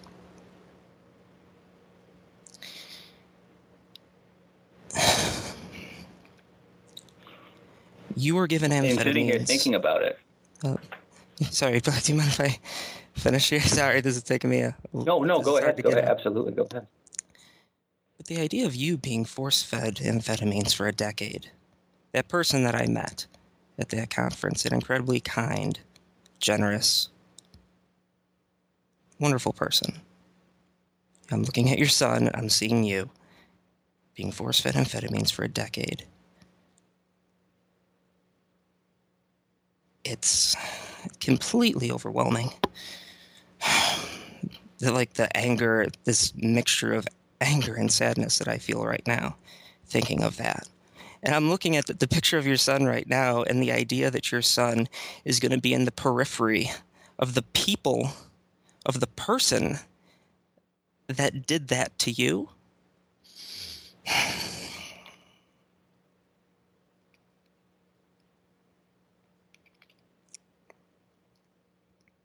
That scares me.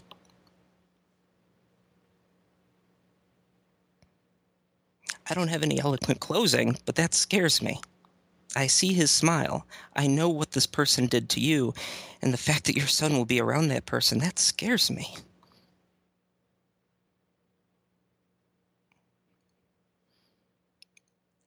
And I guess I guess what I have to say is that homicidal rage that you described intellectually going into with the idea of someone doing that to your son you need to connect to that emotionally. You need to actually feel that anger, feel that rage, feel the whole cornucopia of emotions that come along with what you experienced. And you need to connect to that. And you need to understand what it was like to be someone who would ask questions and be put on drugs for it. Why do you want to please people? Because when you didn't please people, they fucking drugged you. Why do you want to control situations and make sure everyone gets what they want? Because if they don't, they fucking drugged you.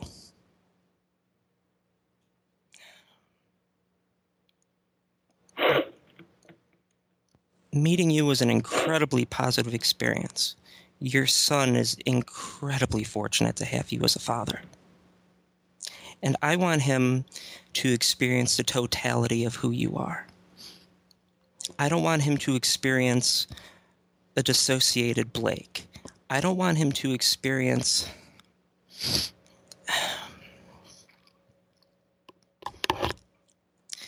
I don't want him to experience the kind of sadness or frustration that you experienced as a child. I want him to get everything that you are. And that includes those emotions. That includes that capacity to be angry, that capacity to be sad, that capacity to be frustrated. It includes the whole gamut, the positive and the negative. And I just really implore you to do whatever is necessary therapy three times a week, whatever it takes to get in touch with those emotions so your son can have the totality of the wonderful person that I know you to be.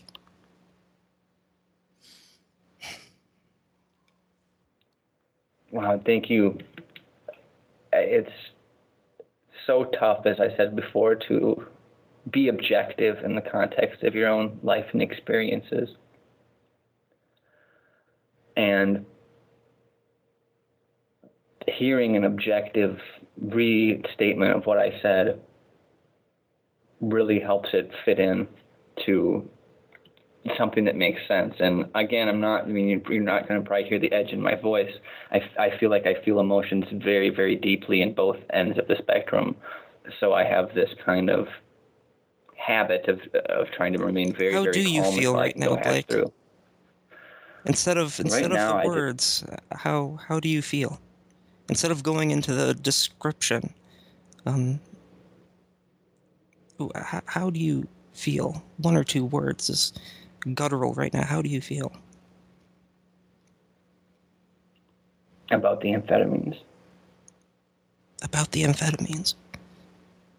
I feel sad. I feel cheated. Like I'll never know what could have been.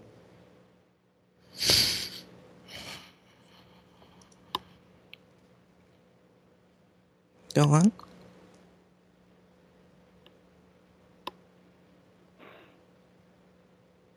I just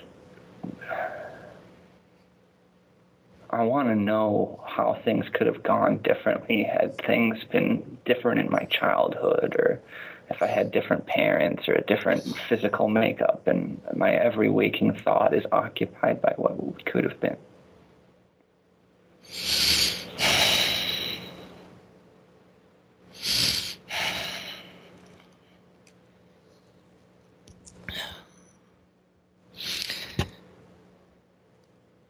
Unfortunate that we can't change what happened to you when you were a kid.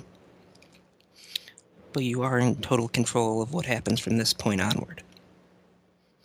And you don't want to look back a year from now, five years from now, 10 years from now, 20 years from now, asking yourself what could have been in the moment, here and now, for the next several months, for the next several years. And you have the opportunity to build an incredible life for you and your family, a life surrounded by positive, wonderful, incredible people. A chance to watch your son grow up with that beautiful smile on his face. Um, emotionally connected to his father.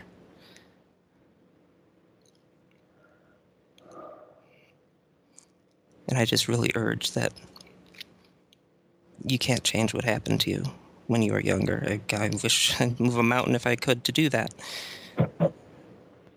but you can you can affect what happens next and where you're going to be tomorrow. Yeah, and one day, and one day, when your son gets older, he's going to ask about your mother. He's going to ask about your childhood, right? Yeah. How do you think he's going to feel about a woman who drugged you for being curious? At this point, it almost feels so bad that I don't know if I ever want to tell my child about my childhood.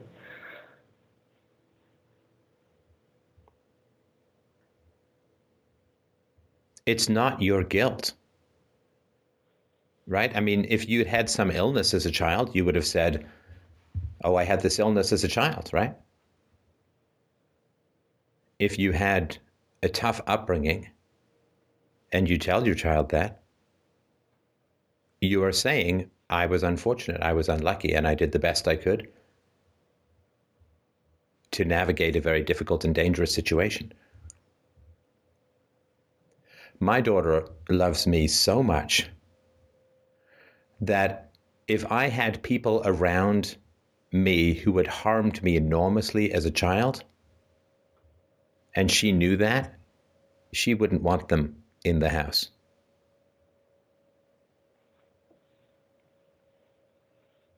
I mean, if some some guy had beaten up your wife when she was younger and wanted to come over for dinner, what would you say?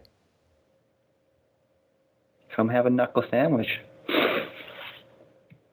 Yeah, you would say no in whatever form that was, right? Yeah, absolutely. Okay, so you need to protect yourself to one tenth of one percent of the degree to which you're willing to protect other people.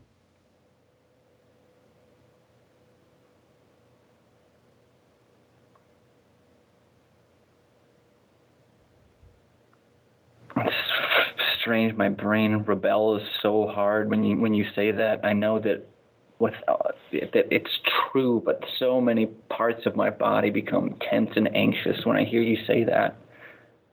Yeah, the parents' parts, the Stockholm syndrome parts, of course. That's yeah. perfectly natural. That's perfectly natural. I mean, you would be inhuman if that didn't happen, right? That would be a terrible symptom of something.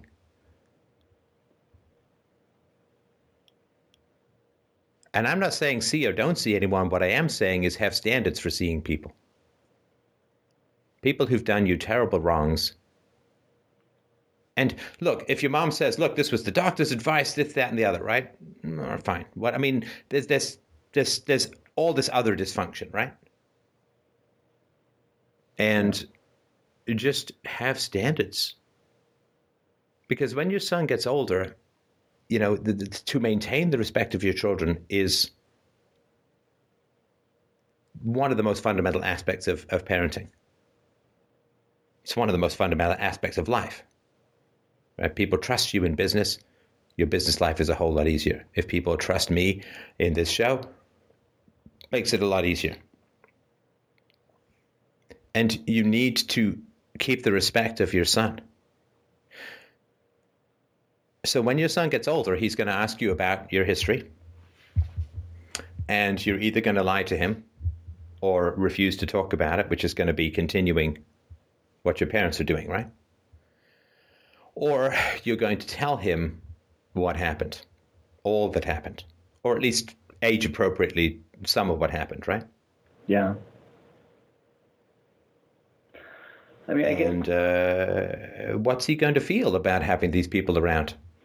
It, it's tough. He loves you. These yeah. people harmed Daddy enormously. What's he going to think?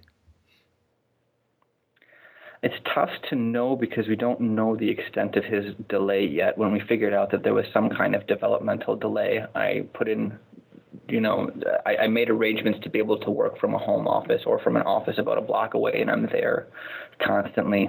And uh, um, you're right. I mean, I, I, think that this doesn't work against your point that I don't know if he's going to be able to understand that, but maybe even works for your point in being that this stuff needs to be communicated in a way that might not have the benefit of being able to be communicated verbally. This needs to be displayed through actions. And I guess that's really what I'm thinking about is trying to kind of translate for my son truth and what to do and how to help him interpret the world and I think that this. Look, I mean, I don't know what's going on with your son, obviously, right? But, you know, my daughter was asking about my mom when she was four.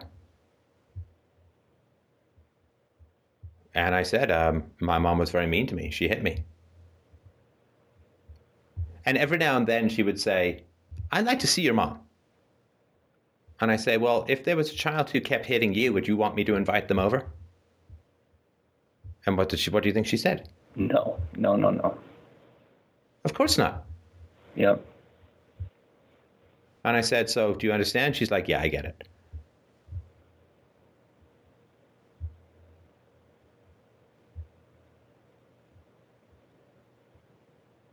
You've internalized your parents as a method of self protection. Everyone does who's got difficult parents. And so when we talk about having standards and, and being assertive with your parents and talking to your parents uh, uh, and not taking no for an answer with your parents, it triggers your internal parents who are there to protect you when you were dependent upon your parents. Right? The internalization of the abuser is a, me- is a method of self protection, but without effort, it doesn't know when the parents aren't around, and it generally then keeps the parents around, which keeps the triggering occurring, right? Yeah, I feel like they're right here with me fighting inside my head which sounds of course they are. It's it's more than a feeling right? It, it is. It is probably i mean the, the internal right? Yeah and yeah. every time they you're around them and self-erase you make them stronger in your head.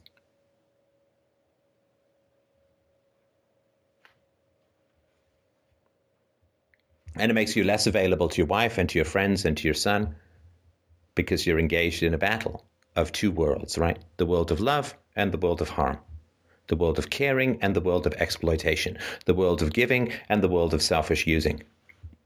You're trying to make these two worlds fit together, they don't fit together. Square, a round peg in a square hole. Right. Yeah. And, and so you're split. You're you're at war with yourself because you've got these two worlds that you're trying to pretend you can be in both and be the same person. You can't.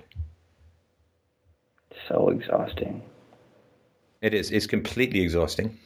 And particularly with your son's, whatever's going on with your son, you need as much of a presence with him as is humanly possible, right? Absolutely. Yeah, that's fundamental. So my whole life is about planning that as much time with him um, as I can possibly squeeze out of every single day. But the more you're at war with yourself, the more you're trying to make these two opposite worlds fit together, the less available you will be for him, right? Yeah, exactly, and it ha- and it already has detracted massive amounts of time and continues to. Yeah, so imagine you're you're on the you're walking around on your cell phone having a chat with your wife, right? And then suddenly you, you think guys with knives are following you. I mean, how how relaxed a conversation can you have with your wife? Let's say you can't tell her for whatever reason, right? Well, suddenly you're going through the motions. You're mechanical. You're distracted, right? Yeah, absolutely. It'd be devastating to you. Because your fight or flight mechanism has been activated, right? Well, what happens around your family of origin, your parents? You can't be there for people when you're at war with yourself. Yeah, my train of thought. I mean, you can. I'm, that sounds like I know you are. I, that sounds like an extreme statement, but but in the I'm not saying you're never there for people, but in those moments where you are in that conflict, you're less available to people. Yeah, and, and it's compromised overall. Yeah, I totally agree that uh, when I'm trying to think about what other people want and how to please other people, you, you can't be focused on what you want and how to benefit the people that you're charged with taking care of. And uh, you know, it's you can only have about seventy thousand thoughts per day, as far as I'm aware. Is this useful enough? I mean, we do have a couple other callers, um, but does this? I know we've had a long time, but it's a very important issue, and and uh, obviously we we care about you and and your family and where things are going to go. Um, how are you doing at the moment? No, thank you so much. This has been extremely eye opening. I've kind of talked less and less as we've gone through because I'm trying to go back and think about everything that you've said. And I think that, yeah, absolutely, I'm going to go have this conversation and hopefully I'll be able to let you guys know how it went.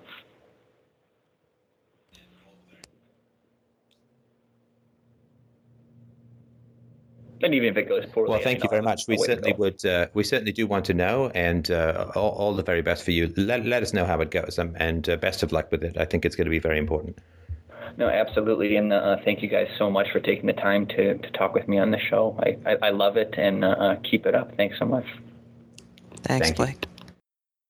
All right, Mr. Mike. All right, up next is David. David wrote in and said, I'm in great need of Stefan's help about a problem I am having. I'm an ex Mormon missionary that married a girl I met in Brazil while on a mission. We now have two kids, and we are having problems. In the mix of the problems with my wife, I started an affair. The woman is now pregnant. I've started to listen to the show for a few months now, and am gaining a great deal of self knowledge, but I feel I've dug myself into a hole that will ruin many lives. Please help. That's David. Right. Wow, David. Uh, thanks for your patience. I'm sorry that the last call was so long, but uh, uh, are you still with us? Oh yes, yes. Thanks for taking my call. Oh, you're welcome. Gosh. Well, um, how pregnant is the other woman? Uh, she is almost three months now. And she's planning on going to term? Yes. Uh huh. And how long have you been married? Uh, we have been married about six years now. And you have two kids, right? Two kids, yes. We just had we have one that is uh, almost five and a four month old. A four month old. Wow. How did you mechanically work an affair in? That's always been kind of a curiosity for me, and we'll get to sort of all the implications of it, but I'm just sort of curious about. I mean, how do you have an affair? I mean, kids are so so all time consuming. Oh yeah, um, the girl I'm having an affair with is somebody I work with, so we don't really, I don't, we don't go out and do things really much together or anything. It's just more of a thing that happens at work, kind of relationship. What, you, you have sex at work? well at work or hotel or her apartment, things like that. Just quick, quick things that we find time to to get into, I guess. Did quick you have escape. a pencil? Um, I, I don't know. Do you have like you? You're at a computer, right? Uh, I'm actually not. I'm on my cell phone. Oh, okay. Um, I, I, just because I'm going to refer to your girlfriend as Sally and your wife as Jenny, okay. just so I don't have to keep saying your girlfriend and your wife and all that, right? So I just was going to have you jot that down to remember. If you forget, just ask. Okay. So girlfriend Sally, wife is Jenny. Now, does Sally know? I would assume she knows that you're a married man with two kids, right? Yes. Uh-huh. So tell me a little bit about Sally and her qualities. Um, Sally is uh, very hardworking. Um, she's very calm and collected, unlike um, what's Jane, my wife, and yeah, Jenny. Jenny, very calm, and very in control of her her feelings and her thoughts and her emotions and and very loving and outgoing. All right, but I mean, none of that makes any sense. If you don't mind me saying so, you, I mean, sure, you maybe you're right. I'm just telling you from the outside, none of that makes any sense. Hmm In control of her feelings, loving, calm, collected. Why is she having an affair with a man who's married with two young children and getting Yeah. pregnant? Yes, that I don't know. That's not called being loving, right? Certainly not having any, any empathy for your wife, any empathy for your children, right? Very true. I mean, your children who are born, right? hmm So listen, if you if you're going to sell me a bill of goods here, I don't want to have the conversation. Like if you're going to tell me how great Sally is and what a great person and she's calm and collected in control of her thoughts and feelings and loving and this and that and the other, she got pregnant with a man who has two young children and is already married, which tells me she is significantly dysfunctional. hmm Now, either you don't know how dysfunctional she is, or you do, but you're giving me some other story for reasons that don't really matter, right? Yeah, I was kind of hoping you would tell me exactly how dysfunctional she is because I think I have that that block of her beauty and mystery and Oh, she's pretty. Well, yeah, oh, God, That- what a shock. yeah, that does not let me see too too clearly. All right. Now, how did she get pregnant? Um, she said she was on birth control um, this whole time, and and and the, it just didn't it didn't work this time or this month, and and she got pregnant. No, no, birth control works. And, she's a pill, right? She's on the pill? Yes, uh huh. And I've asked. I was Yeah, like, the pill works. take the same time every day. Didn't miss a pill. the She's pill like, oh no, yes, yes, I've I've done all that. And I'm, I don't Oh know yeah, no, happened. couldn't possibly. No, if if she's got the ethical standards to bang a guy who's got two little kids and a wife, I mean, she'd never ever conceivably lie hmm about taking the pill. How old is how old is Sally? She's 22, And how old's your wife? 33, Right. And how old are you? 34. So she's 12 years younger than you. Yes. So you're having unprotected sex with a woman willing to sleep with a married guy with two kids, and are you still sleeping with your wife? Um, we haven't slept together for maybe nine or ten months now. Right. So at least you're not double dipping and maybe bringing some viruses home to your wife, right? Yes. Right. Does your wife know about the affair or the kid? She does not know. And what's your plan here? I don't really have much of a plan right now. Um, me and my wife have, have had problems, and and I I really don't want to break up the home that I have, but Oh no no no no! Don't you tell me stuff like that. Oh, don't don't even insult my inte- don't you give me these Hallmark card things. Oh my God, you don't really want to break up your home. What do you think you're doing? yeah, Don't give me any of this sentimental bullshit, and don't you give me a shred of self pity here. What you're doing is specifically going to break up your home in its current form, right? You understand that, right? yes, Right? It will never be the same, right? Yes, Okay, so your actions tell me that you do want to break up the home because you don't have unprotected sex with someone and then expect that somehow things are going to work out, right? right. Yeah, I have been unhappy for almost since the beginning of the re- relationship, and So now you're giving me the self pity thing, right? I guess I kind of was going that way. Yeah, of course. You're like, Mhm. oh, uh, well, the sentimentality didn't work, so now I'm going to switch to the self pity, right? I don't mean this in anger or hatred. I'm just pointing out, right? Yeah, yeah. All right. So, what do you think you're trying to do empirically, like in reality? What so you you you're not having sex with your wife. You're unhappy with your wife. Um, you said your youngest son is four months old. Is that right? Yes. uh-huh. So, okay, so like 13 months ago, you were still having sex with your wife. Your wife got, I guess, pregnant. Maybe she was uncomfortable. Halfway through the pregnancy, you stopped having sex with your wife. And then Mhm. shortly after your son, was it, is the son is the youngest? Is that right? yes. Uh-huh. Okay, so sh- shortly after your youngest son was born, about a month after he was born, you started having sex with Sally, right? Yes. Okay, so what do you think you're trying to do here? Well, it's not about sex fundamentally, but what is your what do you think is going on here? What are you doing?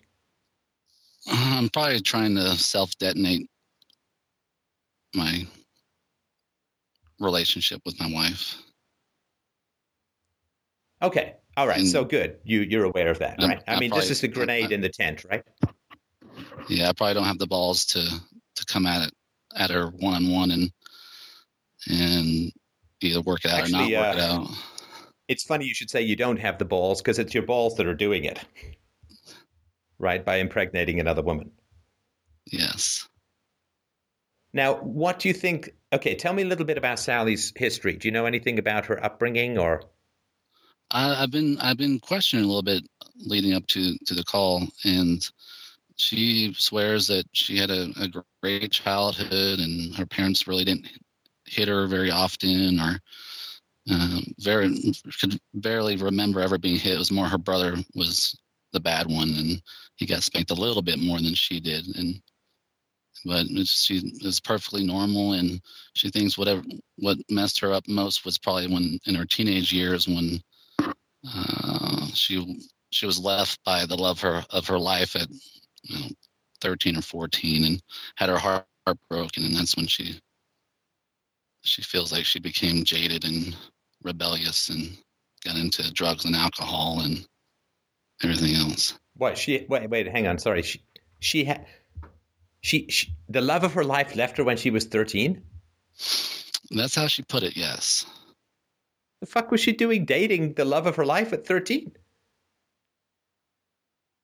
I don't know Did they have sex yes at thirteen? She's having sex with the love of her life. it, it was 13 or 14 yes Okay, there's a distinction without a difference. Yes, and she, I guess, had very strong feelings for him, and and he was lying to her the whole time. Wait, wait, wait, wait, wait. Does she have like were her mother and together? To, were her mother and her father still together? They are still together. Yes, And do they know that she was having sex with the love of her life at thirteen or fourteen? I, I don't know how much they know. I have a feeling they they know a lot. Um, there's been times in the past where she's kind of fallen off with with uh, with drug use and stuff, and and her parents would, would call up to me and see if I know where she's at or where she's gone or what she's doing. Wait, wait, sorry. Did you know her when she was younger? Um, yeah, I've known her for about four or five years now. Okay, so you knew her when she was like 17? Uh, 18. It's about four years. You said four or five, so 17 or 18. Yeah. And is this the recently, three months ago, was the first sexual encounter you had with her? No, there had been ones in the past. Um, but just just in the past year or so, yeah, that's turned into an affair. Okay, so you first had sex with her when she was 21? Yes, And you are telling me the truth here, right? yes. Not shaping it for any legal issues, right? No, no, no, no, no. So her parents are calling you up asking you where she is? That's what I was trying to understand here. Oh yeah, because um, she worked for me and still does. So I've always been her boss. Oh, she's your employee. Yes, yes. I'm trying to think of any like moral line you haven't crossed in this one, but uh, all right. So her parents would call you up and say, "Where is she?" And is that because Yeah, she still has a drug habit? She has went into rehab and she went through all that six months and got cleaned up and but in, in the process getting off drugs she developed a binge drinking habit that, that she was into all the way up until she got pregnant Is she still drinking in the pregnancy? she's not drinking no not that How i'm you know? aware of yeah Do her parents know she's pregnant? they do know yes Do they know you're the father? yes they do what's that been like? Well, I haven't been in contact with them. Um, They haven't come very- over to have a little fucking chat with you? they have not. No.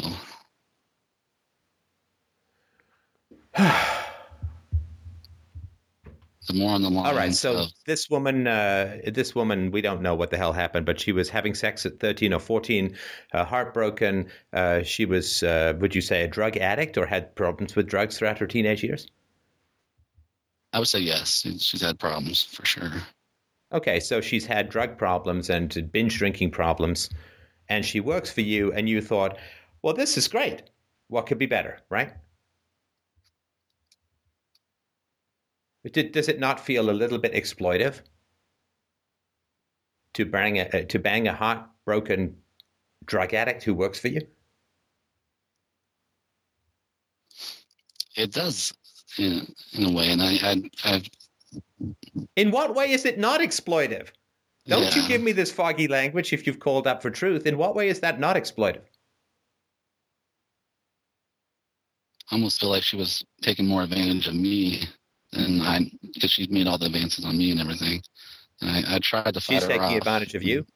Hang on, hang on. And- Gi- give me give me the thought process that says that the 22 year old drug addict is taking advantage of the 33 year old boss. Uh, just knowing that me and my wife has had problems, and knowing, I guess I'm in a, in a weak uh, state of mind, and and throwing herself at me. What do you mean you're I- you're in a weak state of mind? I'm just being unhappy. So because you're unhappy, you had sex with an employee who's had a history of drug problems. So unhappy people do that. That's what you're saying is the causal relationship. Unhappy people exploit young women with a history of drug problems sexually when they have power over them economically. That's what unhappiness makes people do. Is that what you're trying to sell me? You know, I think that's- I've been unhappy in my life. I, I really have. Been times in my life while I've been really unhappy. Been times in my life I haven't wanted to get out of bed. But I didn't go find drug addicts who worked for me and, and have sex with them unprotected. Because, you know, you don't really want to trust the I'm on birth control with someone who's got a history of drug addiction, right? Correct. So don't tell me it's unhappiness that made you do it. I don't know what made you do it, but don't tell me that it's unhappiness. Because there's lots of unhappy people who don't do that, right? Yes.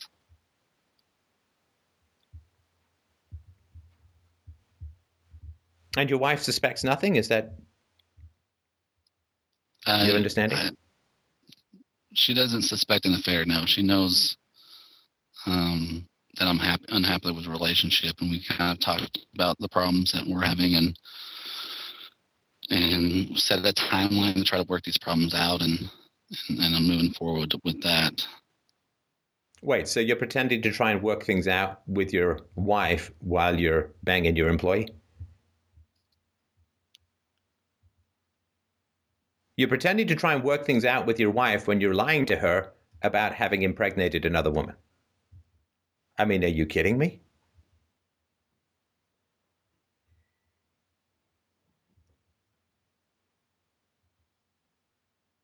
I mean, you're serving your own needs alone, right? Which which of these three children, or which of these children, which of these group of children, right? You got your mistress's baby on the way, and you've got two kids in your own household. Which of these households' children is going to grow up without a father? And that's the dilemma I'm I found myself into and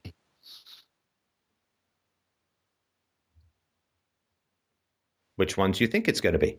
Is it going to be your little children with your wife? Or is it going to be the little child with your mistress? Who's growing up without a father? well if uh if I if me and my wife were to break up, I think she would take the children to a different country. So I would I'd definitely be more in willing to try to salvage that relationship. Which relationship? With your wife? Yes. Well, not if she's in another country, right? Yeah. Okay, so if your wife finds out, you think that she might just go back to Brazil, is that right? I think if we were to, to to get a divorce, yes, she probably would.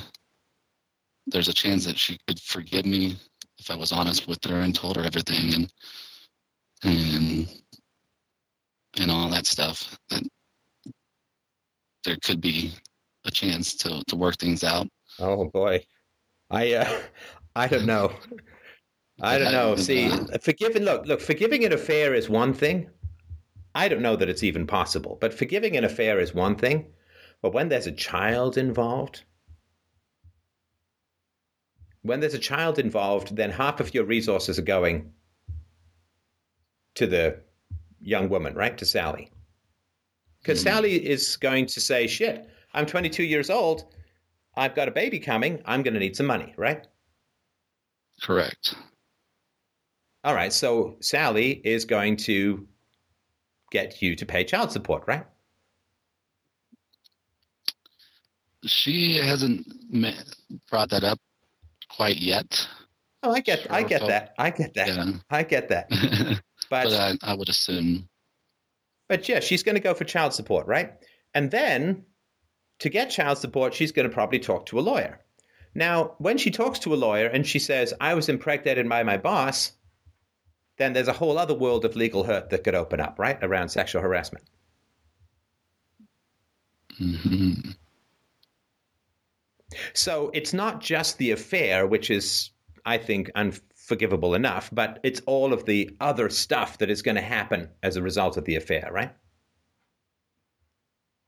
And it's not something that you can forgive and never think about again when there's a child and uh, a woman that's always going to be around. And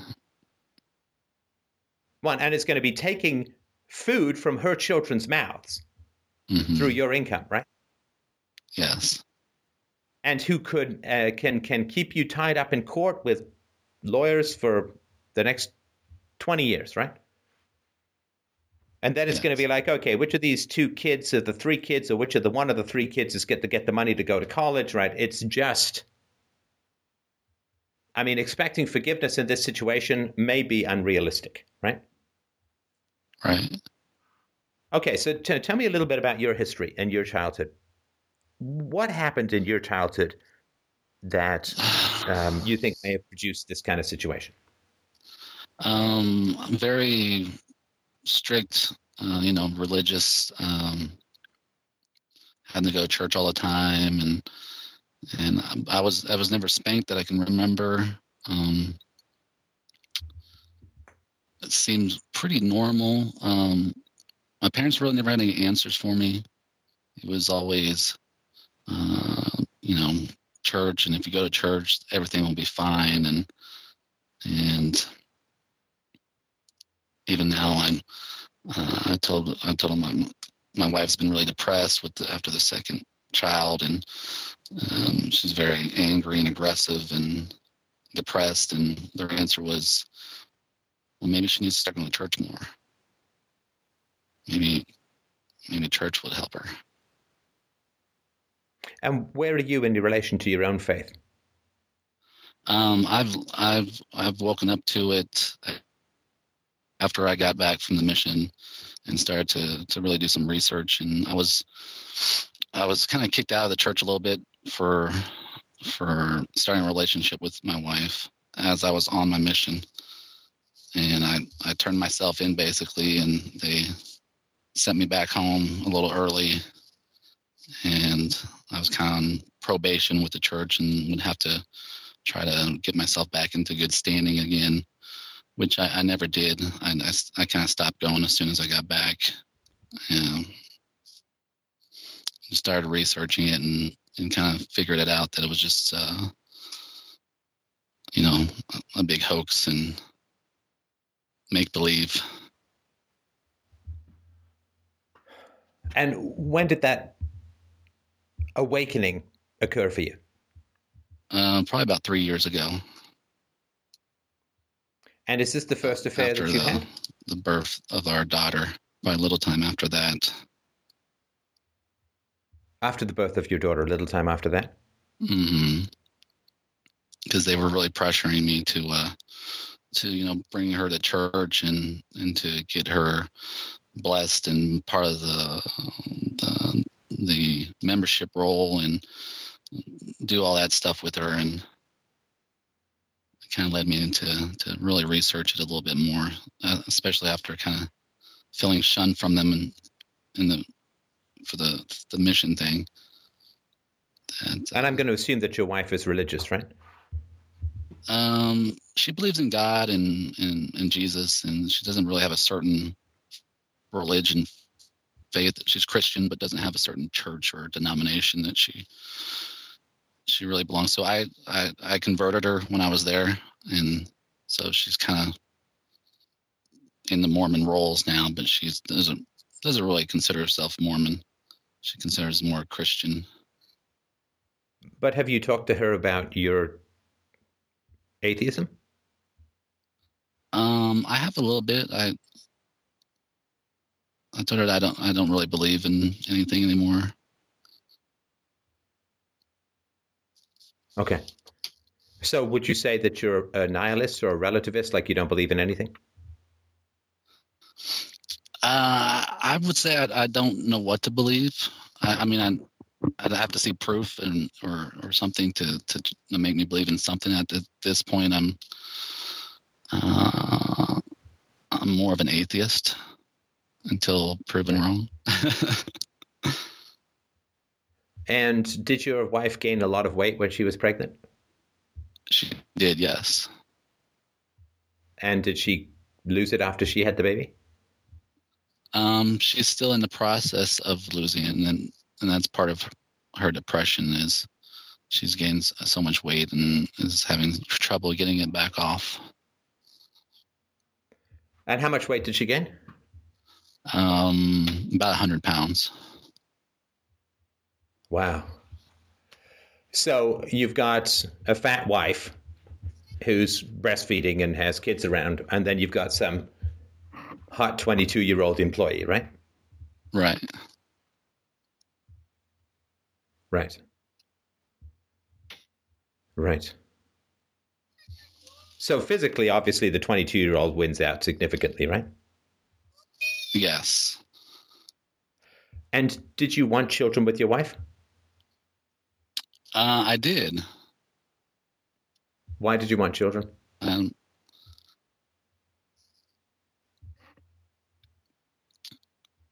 well, I, I wanted to, you know, have the family and and the kids and the and the picket fence and the and the happy, you know, life that I kind of see my brothers and sisters having.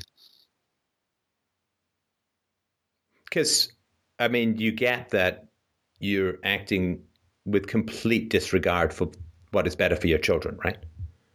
Yes. And I'm I've started to to kind of analyze my actions and and everything and trying to kind of get a grasp of how I found myself in this situation and how I can move. No, no, no. You did not find yourself in this situation. I mean, come on. Did your penis go out for a walk?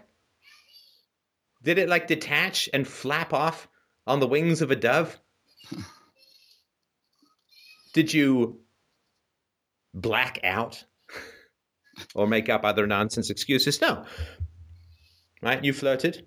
You had unprotected sex with a drug addict who said, Oh, I'm on the pill.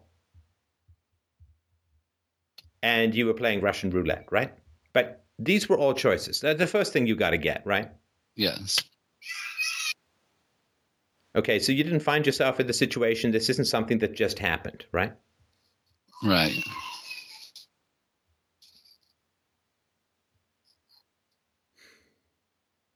And it is going to be incredibly harmful to all three children. That's the heartbreaking part, right? Right. You sound like this is the news to you.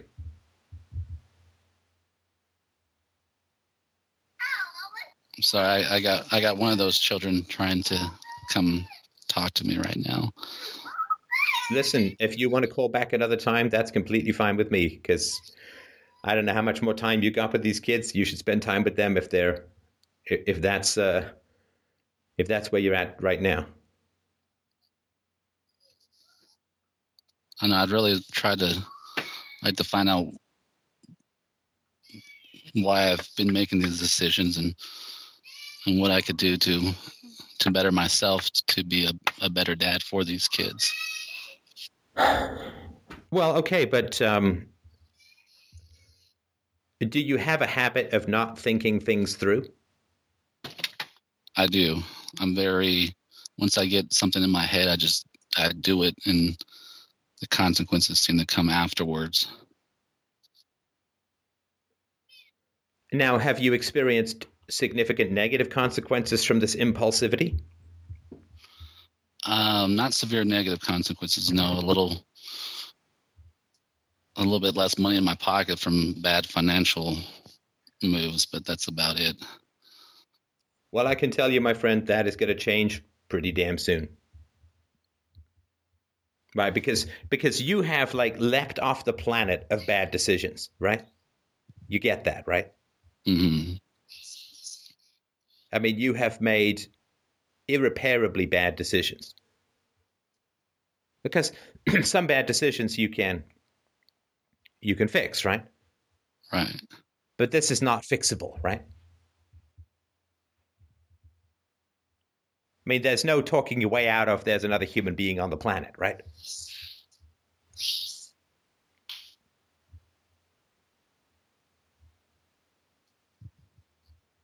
And if your wife takes your children to back to Brazil, they will grow up without a father. Right? Right. That is very bad for them. If your wife stays with you and finds some way to forgive you, which I hope you don't think is her job, it's something you have to figure out. It's something you have to earn. It's something you have to do. Right? Don't you Right. dare give her this information and then say, well, you know, basically, you have to forgive me, or I hope you'll forgive me. Don't be passive. Don't be active in pursuing the 22 year old and passive in trying to hang on to your wife. You have to work like the devil or like an angel to try and earn the forgiveness that you want, right? Yes. No matter what, if your wife stays here and you stay married to her, then the other kid is likely to grow up without a father, right? Or at least at the very best with half a father, right? Yes. So you have permanently destroyed this young woman's chance of getting a quality man. Permanently destroyed this young woman's chance of getting a quality man. Because a quality man is going to come along and say, Really? This is the child of a man you, uh, uh, uh, of an affair you had with a married man who had two infant children. Well, that's all I need to know about you. Bye bye, right? Right. So that's kind of ruined her life. Right? And that means that her kid is going to grow up with a succession of shitty guys going through his or her life on a pussy driven conveyor belt of degradation, right? Right. And if they're going to have siblings, they're going to have half siblings. And then their new dad, if he even marries the mom, is going to be like, well, that's not really my kid, but I guess I'll try to be nice, right? And your kids, at some point, when they grow up, if they're in your life, are going to find out that this happened. Why? Because there's another kid, right? Right. So, for the sake of selfish sexual pleasure, which lasted what, 10 minutes? You have dropped a giant penis bomb into everyone's lives, right? Right. That is permanently changing their lives for the worst forever.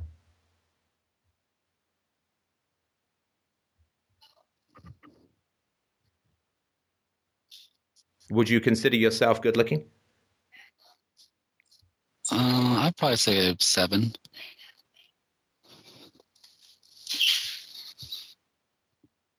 I guess you're good looking enough for a 22 year old, right? Yeah. Not bald, right? Not yet. Maybe Not 10, bald. 15 years. Yeah, okay. Yeah, but no, that's I I, I thank God for my baldness. I really do. it kept the young hypergamous girls away from me. But anyway. So I mean, this is a complete catastrophe on every level, and there are innocent victims. You're not one of them. The 22 year old, I mean, if her heart was broken, if she was having sex at 13 or 14, her heart was broken at 13 or 14, she went into drugs and alcohol, then she probably has an emotional age of about 10 to 12. Because when you get involved in drugs and alcohol, your emotional growth stops. Emotional growth happens when you overcome difficulties and you ha- learn how to handle pain, drugs and alcohol numb you to that pain, and therefore you don't learn how to handle it. Exactly. That's exactly how she described it. That she had. To, oh, that she's emotionally younger than 22, right? Yes.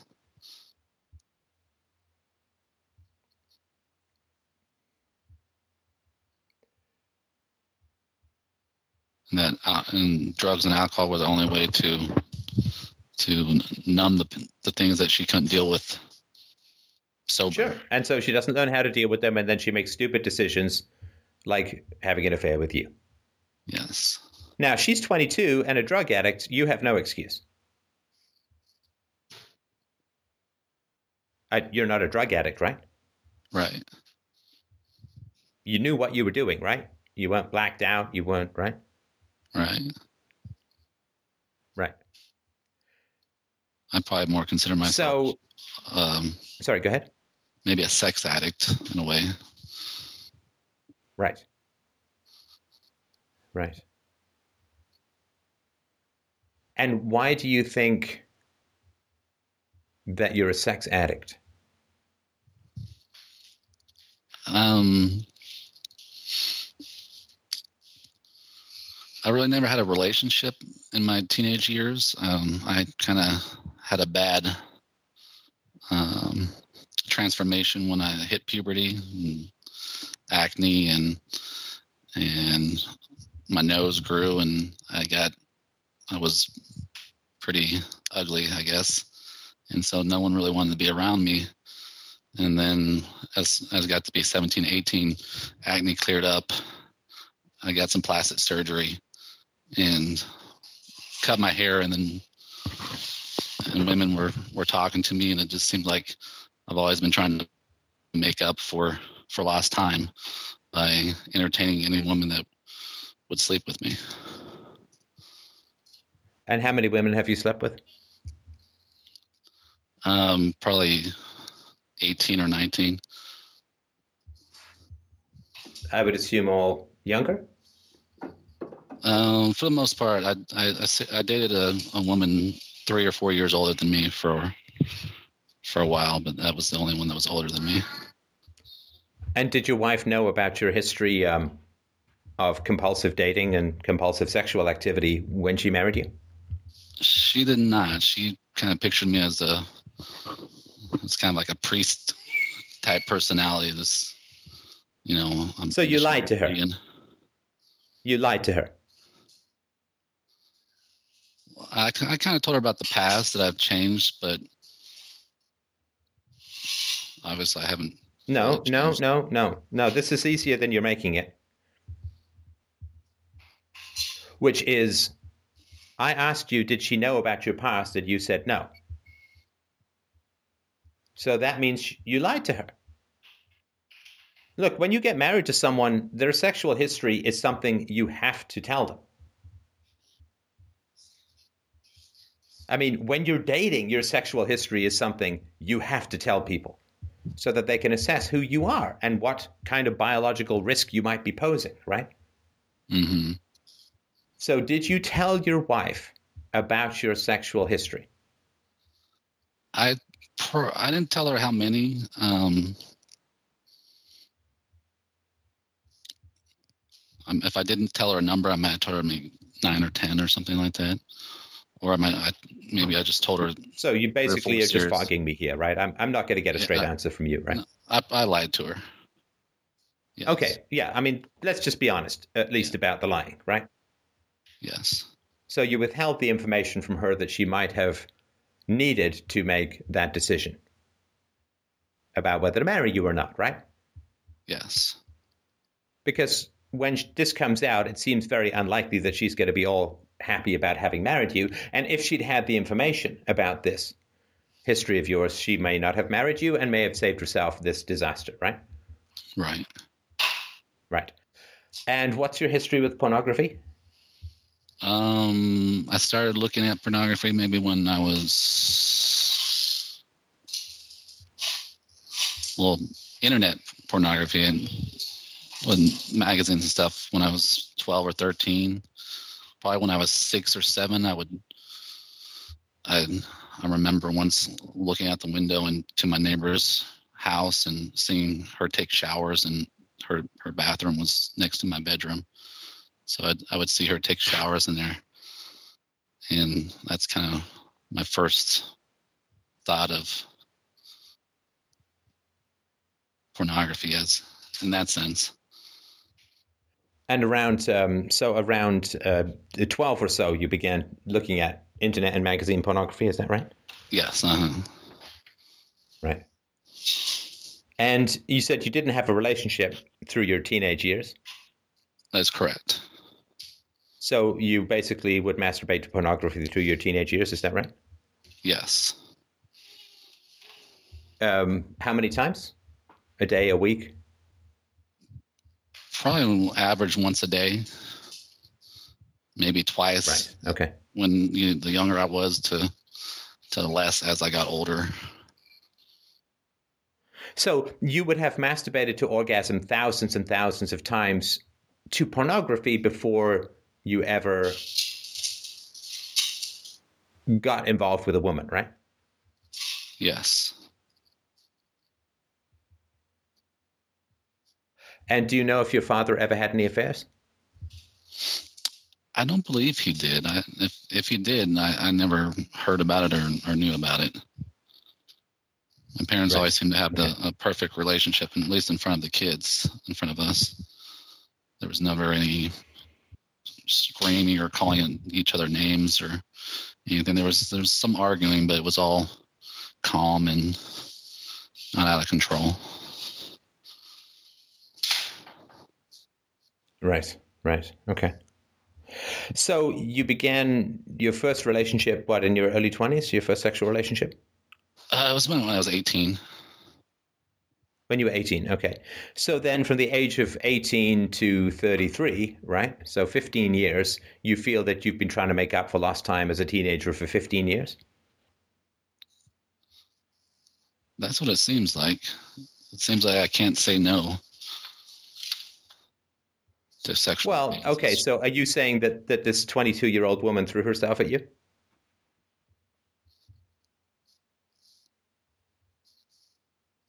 You didn't pursue her. I did not pursue her. No. She threw herself at you. Yes. I really want to have sex with you, um, and uh, you didn't pursue her. That's right. She she texted me one night and and kind of made it obvious that she was attracted to me and and wanted to take it further. And that was a year ago when you first had sex Yes. after the birth of your first child. It was in between. Oh, in between the first and the second, right? Yeah. And uh, sorry, I, I asked this before. I can't remember the answer. This is the first affair that you've had. Is that the first sexual encounter you've had since you were married? Yes. Really? hmm Are you sure? Positive. Yes. All right. I've I've never really. And what I've would you like to- Sorry, go ahead. Never, I've never pursued an affair. Um, I've I've had women hit on me and stuff like that, but I've never pursued them or anything like that. Just this is the only time that it went that far. Right. And what are your f- emotions, if any, while we're talking about this? Sadness, self hatred, thinking that I'm an idiot.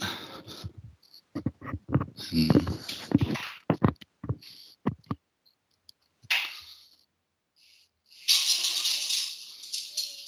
lack of control, maturity.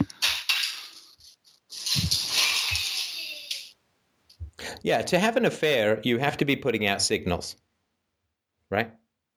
hmm Right. It doesn't just it people don't just hit on you out of nowhere. You have to be putting out signals. You have to be putting out that you're available. Employees don't hit on their bosses because they're worried they're going to get fired, right? Right. Unless they know the boss is going to be receptive, right? Are you uh, are you rich? Um, I'm middle class. I'm probably the people that work for me consider me rich because I have a nice house and nice cars for a 34 year old. Okay, so you're doing well. Yes. So that's why you got sperm jacked, right?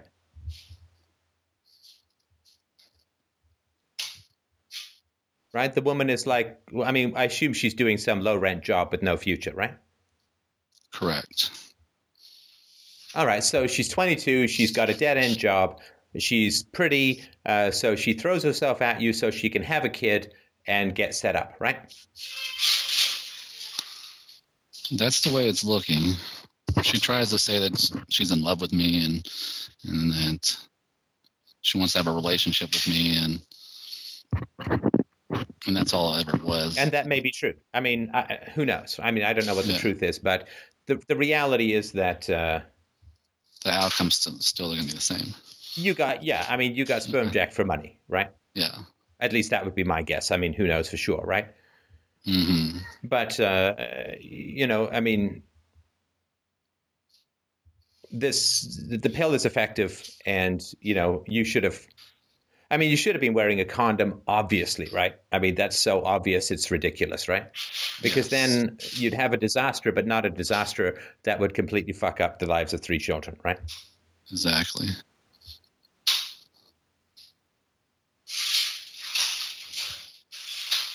And I'm sorry that this has happened. I'm sorry that this was the choice. I'm incredibly sorry for what's going to happen to the children. I'm incredibly sorry for what's going to happen with your wife. I'm sorry for what's going to happen to your girlfriend's children. Because they really are the innocent victims in all of this. All children want to be born into a loving household with functional parents, and this is not going to happen to those three children, right? Right. And the cycle of dysfunction continues. In this case, because of you.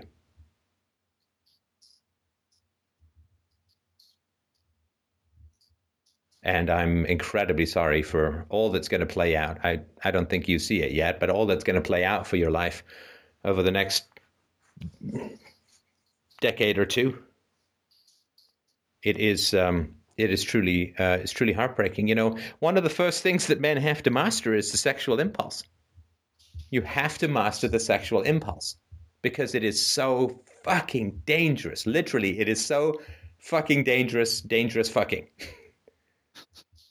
right? A man's sperm going into a woman, making a human being, a real live human being who's going to need $200,000 to get to the age of 18, who needs a father. A man's first duty is to control his sexual impulse because we're stupid semen squirters, right? We're like fucking watering garden hoses, right? Squirt, squirt, squirt, squirt. That's the impulse. That's particularly if we come from disconnected or dysfunctional families. That's our impulse, right? Spray and pray. And I'm sorry that you didn't figure that out. I'm sorry that your wife didn't help you figure that out. I'm sorry that your father didn't help you figure that out, that you have to control your sexual urges. In the same way that you don't eat nothing but chocolate cake, you don't have sex, unprotected sex with strangers, you don't have affairs, and you sure as shit don't put children's lives in peril, and you sure as shit don't create children with no capacity to be their father, which is the reality here, right? I mean, the, the, the relationship with the girlfriend is not going to work out. I mean, your wife takes off, you'll probably try. You'll probably try. But you're going to be an emotional wreck. You, you were married for eight years, you said? Six years, yes. Six years, sorry. So, yeah, I mean, so you're going to need at least three years. Particularly, I mean, to deal with the self hatred and guilt of the choices that you've made over the last year since you first started having sex with your employee.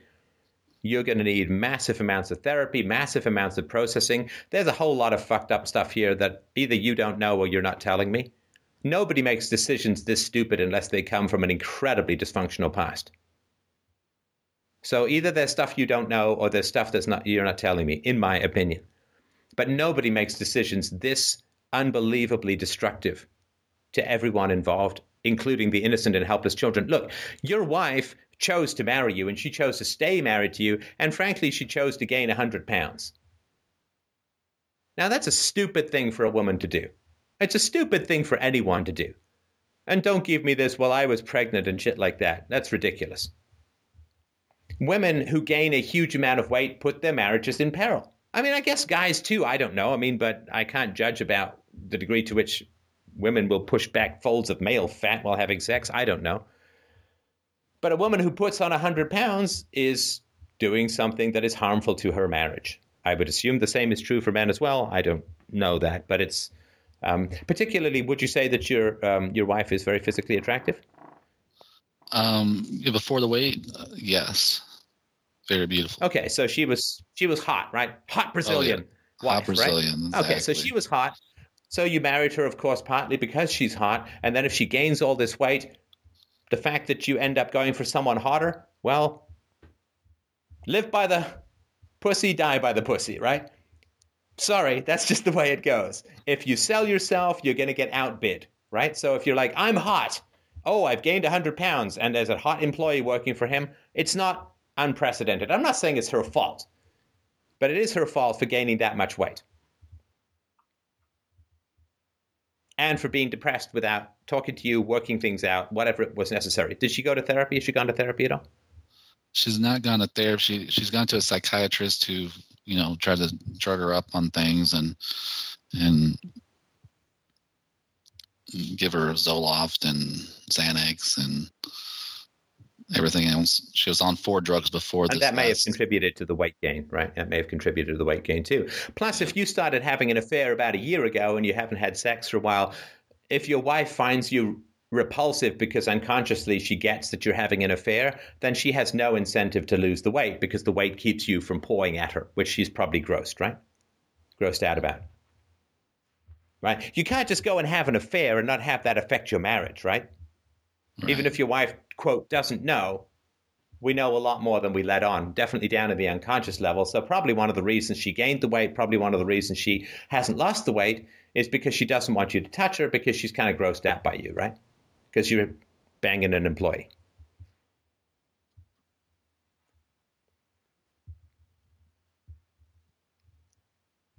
Hmm.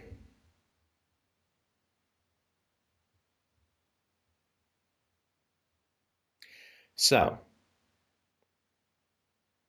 what would you like from me? Well, you've been pretty helpful so far, just helping me see exactly how bad it really is and without any sugarcoating on it. And obviously I, I'm I'm messed up as as of now, just even before the kid's born. And I've been looking at maybe trying to start some therapy and and, and preparing and working for myself to try to get through this situation. Um, All right. I, Do you want some advice? Oh, yes, please. You know I can't tell you what to do, and I'm not even going to try. But I'm going to give you some advice. Take it for what it's worth.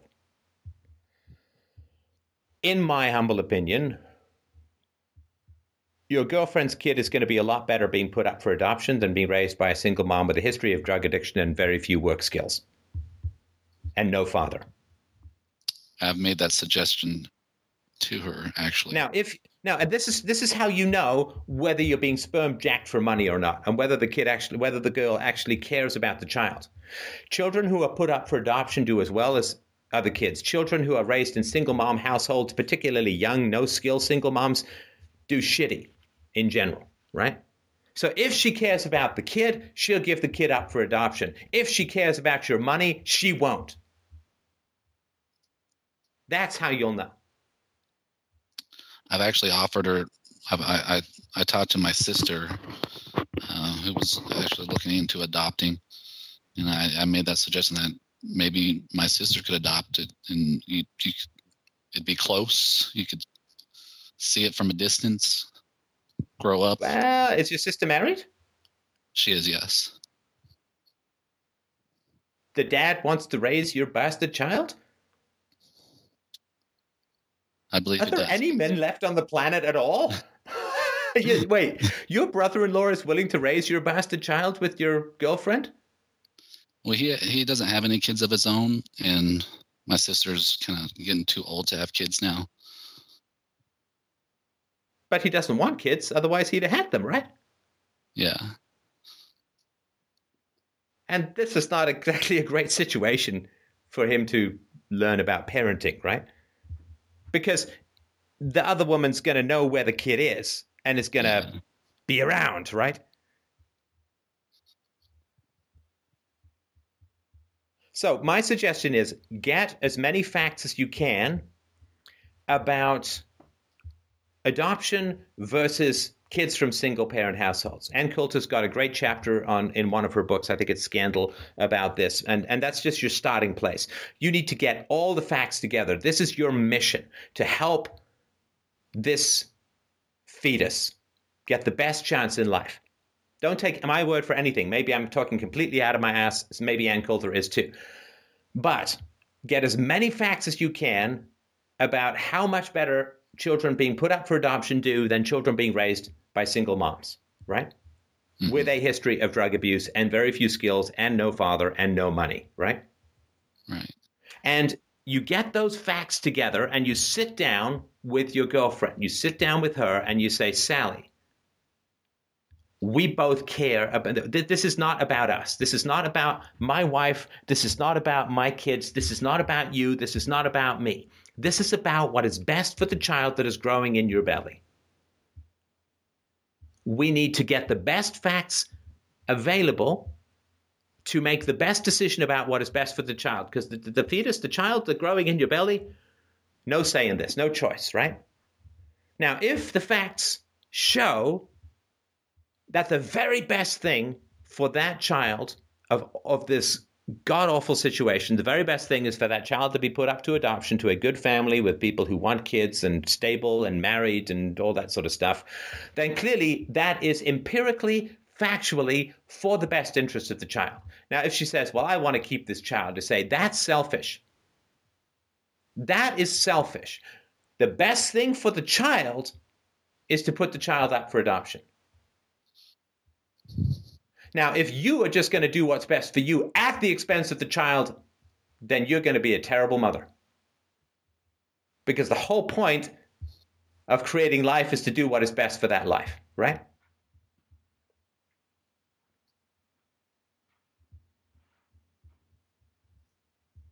So get the facts and make that case and make it strongly.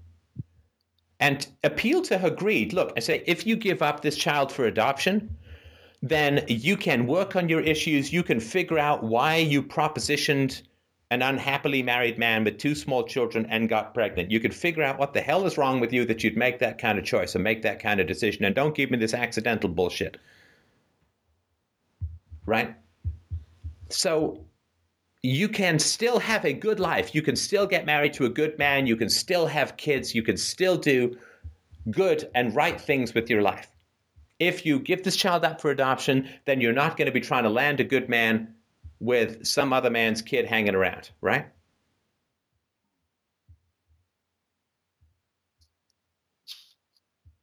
So make that case, make it strongly, appeal to her greed, help her to understand what it's like to be a single mom, to be broke all the time, to be exhausted all the time, to have no sex, to have no romance, no relationship, no future. She is going to have a terrible time being a single mom and it's going to ruin her life. My opinion. I'm just telling you what I'm thinking. Right. But if you can really make that case, then you can help airlift that child to the best opportunity for that child, to as good an opportunity as any other child born to a happily married couple can get, right?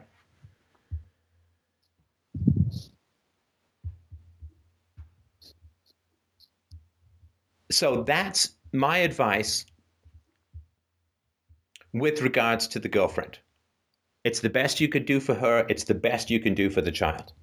It will coincidentally be the best thing you can do for yourself, but I wouldn't like you to focus on that, right? Yes. Mm-hmm. Okay, so that's the best advice I can offer about that situation. With regards to your wife, get into therapy now. You've got some money. Now you must get into therapy now. Do not pass go. Do not collect $200. Go straight into therapy with someone who understands sexual compulsivity. When you talk to the therapist, it will be anonymous, even on the phone. Say, This is my situation. I have got to get out ahead of this thing. I have got to figure out what's going on with me, how the hell I ended up in this situation, because I have to tell my wife. And you have to tell your wife. Right. I don't think I'm telling you anything you don't know, but you have to tell her with some knowledge. Because if you tell her without knowing why you did what you're doing, she's going to see it as just something that's going to repeat itself. selfish, eventually. and then you're Mm. you need if you go to her with answers, it's it's taking a tiny bit of the burden off her. Right. Because if you go to and say, I did this shitty thing, I don't have any idea why, she's going to be confused and angry. At least you can say, I did this shitty thing, I've been going to therapy for months, and here's what, what I did, here's why, here's, you know, and you'll be in, in touch with your emotions and so on. The only chance you have to save your marriage, in my humble opinion, is to get as emotionally connected with how this happened. Because if you don't know how it happened, and you don't yet, if you don't know how it happened, nobody is going to trust that it's not going to happen again, right? Right. I'm not going to trust myself unless I can. No, you're not going to trust Yeah. yourself, and Yeah. and then any promise you make to your wife is going to be hollow. But if you can dig in and find out whatever god awful thing happened to you as a child that put you in a position where you're making these kinds of decisions, and it may be nothing. I I I don't know. I don't know. But you need to go and figure out how you can be trusted again, and that means pursuing self knowledge as strongly as possible. It may not save your marriage, but it's the best chance you have, if even if your marriage isn't saved, to have a more positive divorce or a more positive relationship with your kids as they're growing. But get into therapy. And I wouldn't tell your wife until you really knew and got it and were connected with what happened in you that led up to this, and that you can honestly and certainly say to her, This will not happen again. And here's how I know, and here's the work I've been doing, and here's the receipts for all my therapy sessions.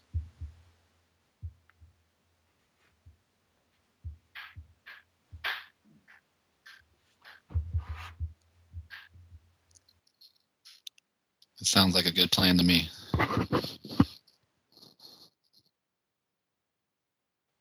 I mean, I wish I could offer you something more positive, but the important thing is do not ever be behind a crisis. Don't be passive. You know, you said, well, I didn't approach these women, they just approached me and dragged me out by the dick, put sort of popsicle splinters on it, and rode me into um, accidental pregnancy. Don't be passive. Passivity will lead to even more disaster. You must be proactive and really try and get out ahead of this crisis. Let this be a life changing moment for you. That you have created a life with this girlfriend, maybe you can really work hard to get it to a better place. Really work hard. And, and I'm sorry that we live in a situation where the woman says, My body, my choice, except you know, you still have to pay for it, even if you don't want to have anything to do with it, even if she may have lied about birth control, even if it was accidental and so on. Hey, for me, it's like, hey, your body, your choice, then your body, your payment. But that's not the way most of the world is. But get out ahead of it. You gotta like move heaven and earth to try and get out ahead of this and and go in with as much knowledge and integrity into these uh, difficult uh, um, couple of months coming up. Does, does that help at all? That helps a lot, Steph. Thanks a lot. And keep it in your fucking pants from here on in. Yes. I don't care if your wife turns out to be bigger than Fat Bastard himself. You have to keep it in your pants. Like, no kidding. And you have to try and get that, that fetus to the best possible outcome. And I can't imagine it's with the mom. Does, does that help at all? Helps a lot. All right. All right. Well, thank you for calling in. How was the call for you? I know it was shitty stuff to talk about, but how was it? Uh, I feel some some weight off the shoulders, and at least enough weight off my shoulders that I can move forward now. Was was some of the suggestions that you made. Also, I had, had been thinking about that, and it doesn't seem so dark at the end of the tunnel. Hopefully, you know, I can get out in front of it and try to turn it around. Yeah, I mean, it's tough to say. I mean, I, I, believe most disasters are also opportunities. This one is definitely a, tough one. It doesn't mean it's impossible, but I really do appreciate you calling in and talking about such sensitive issues. And um, I'm incredibly sorry that you're in this situation. I also hope this is a, a warning to other men and women out there about what can happen when you start these balls rolling, literally. Uh, and so, um, thanks, uh, thanks for calling in. And if you do get a chance, uh, let, let us know how it goes. All right. I will do, Steph. Thanks a lot. Good night. All right. Take care.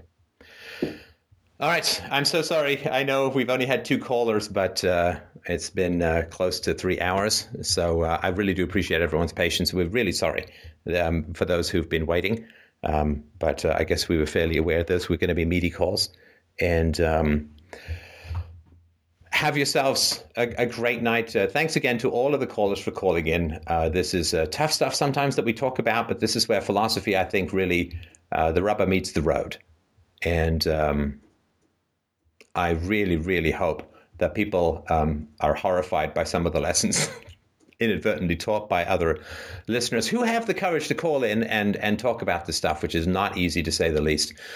And uh, have yourselves a great week. If you want to help out the show, help get this kind of information further out into the world, fdrurl.com forward slash donate uh, is massively, massively appreciated. We take Litecoin, Bitcoin, Fiat, um, and so on. If you want to be uh, on one of these shows, please uh, call in. You can do so at uh, emailing uh, Michael operations at freedomainradio.com. Thanks, everyone. We'll be back for one more Peter Schiff show tomorrow, and we'll be talking to you on Saturday night. Take care.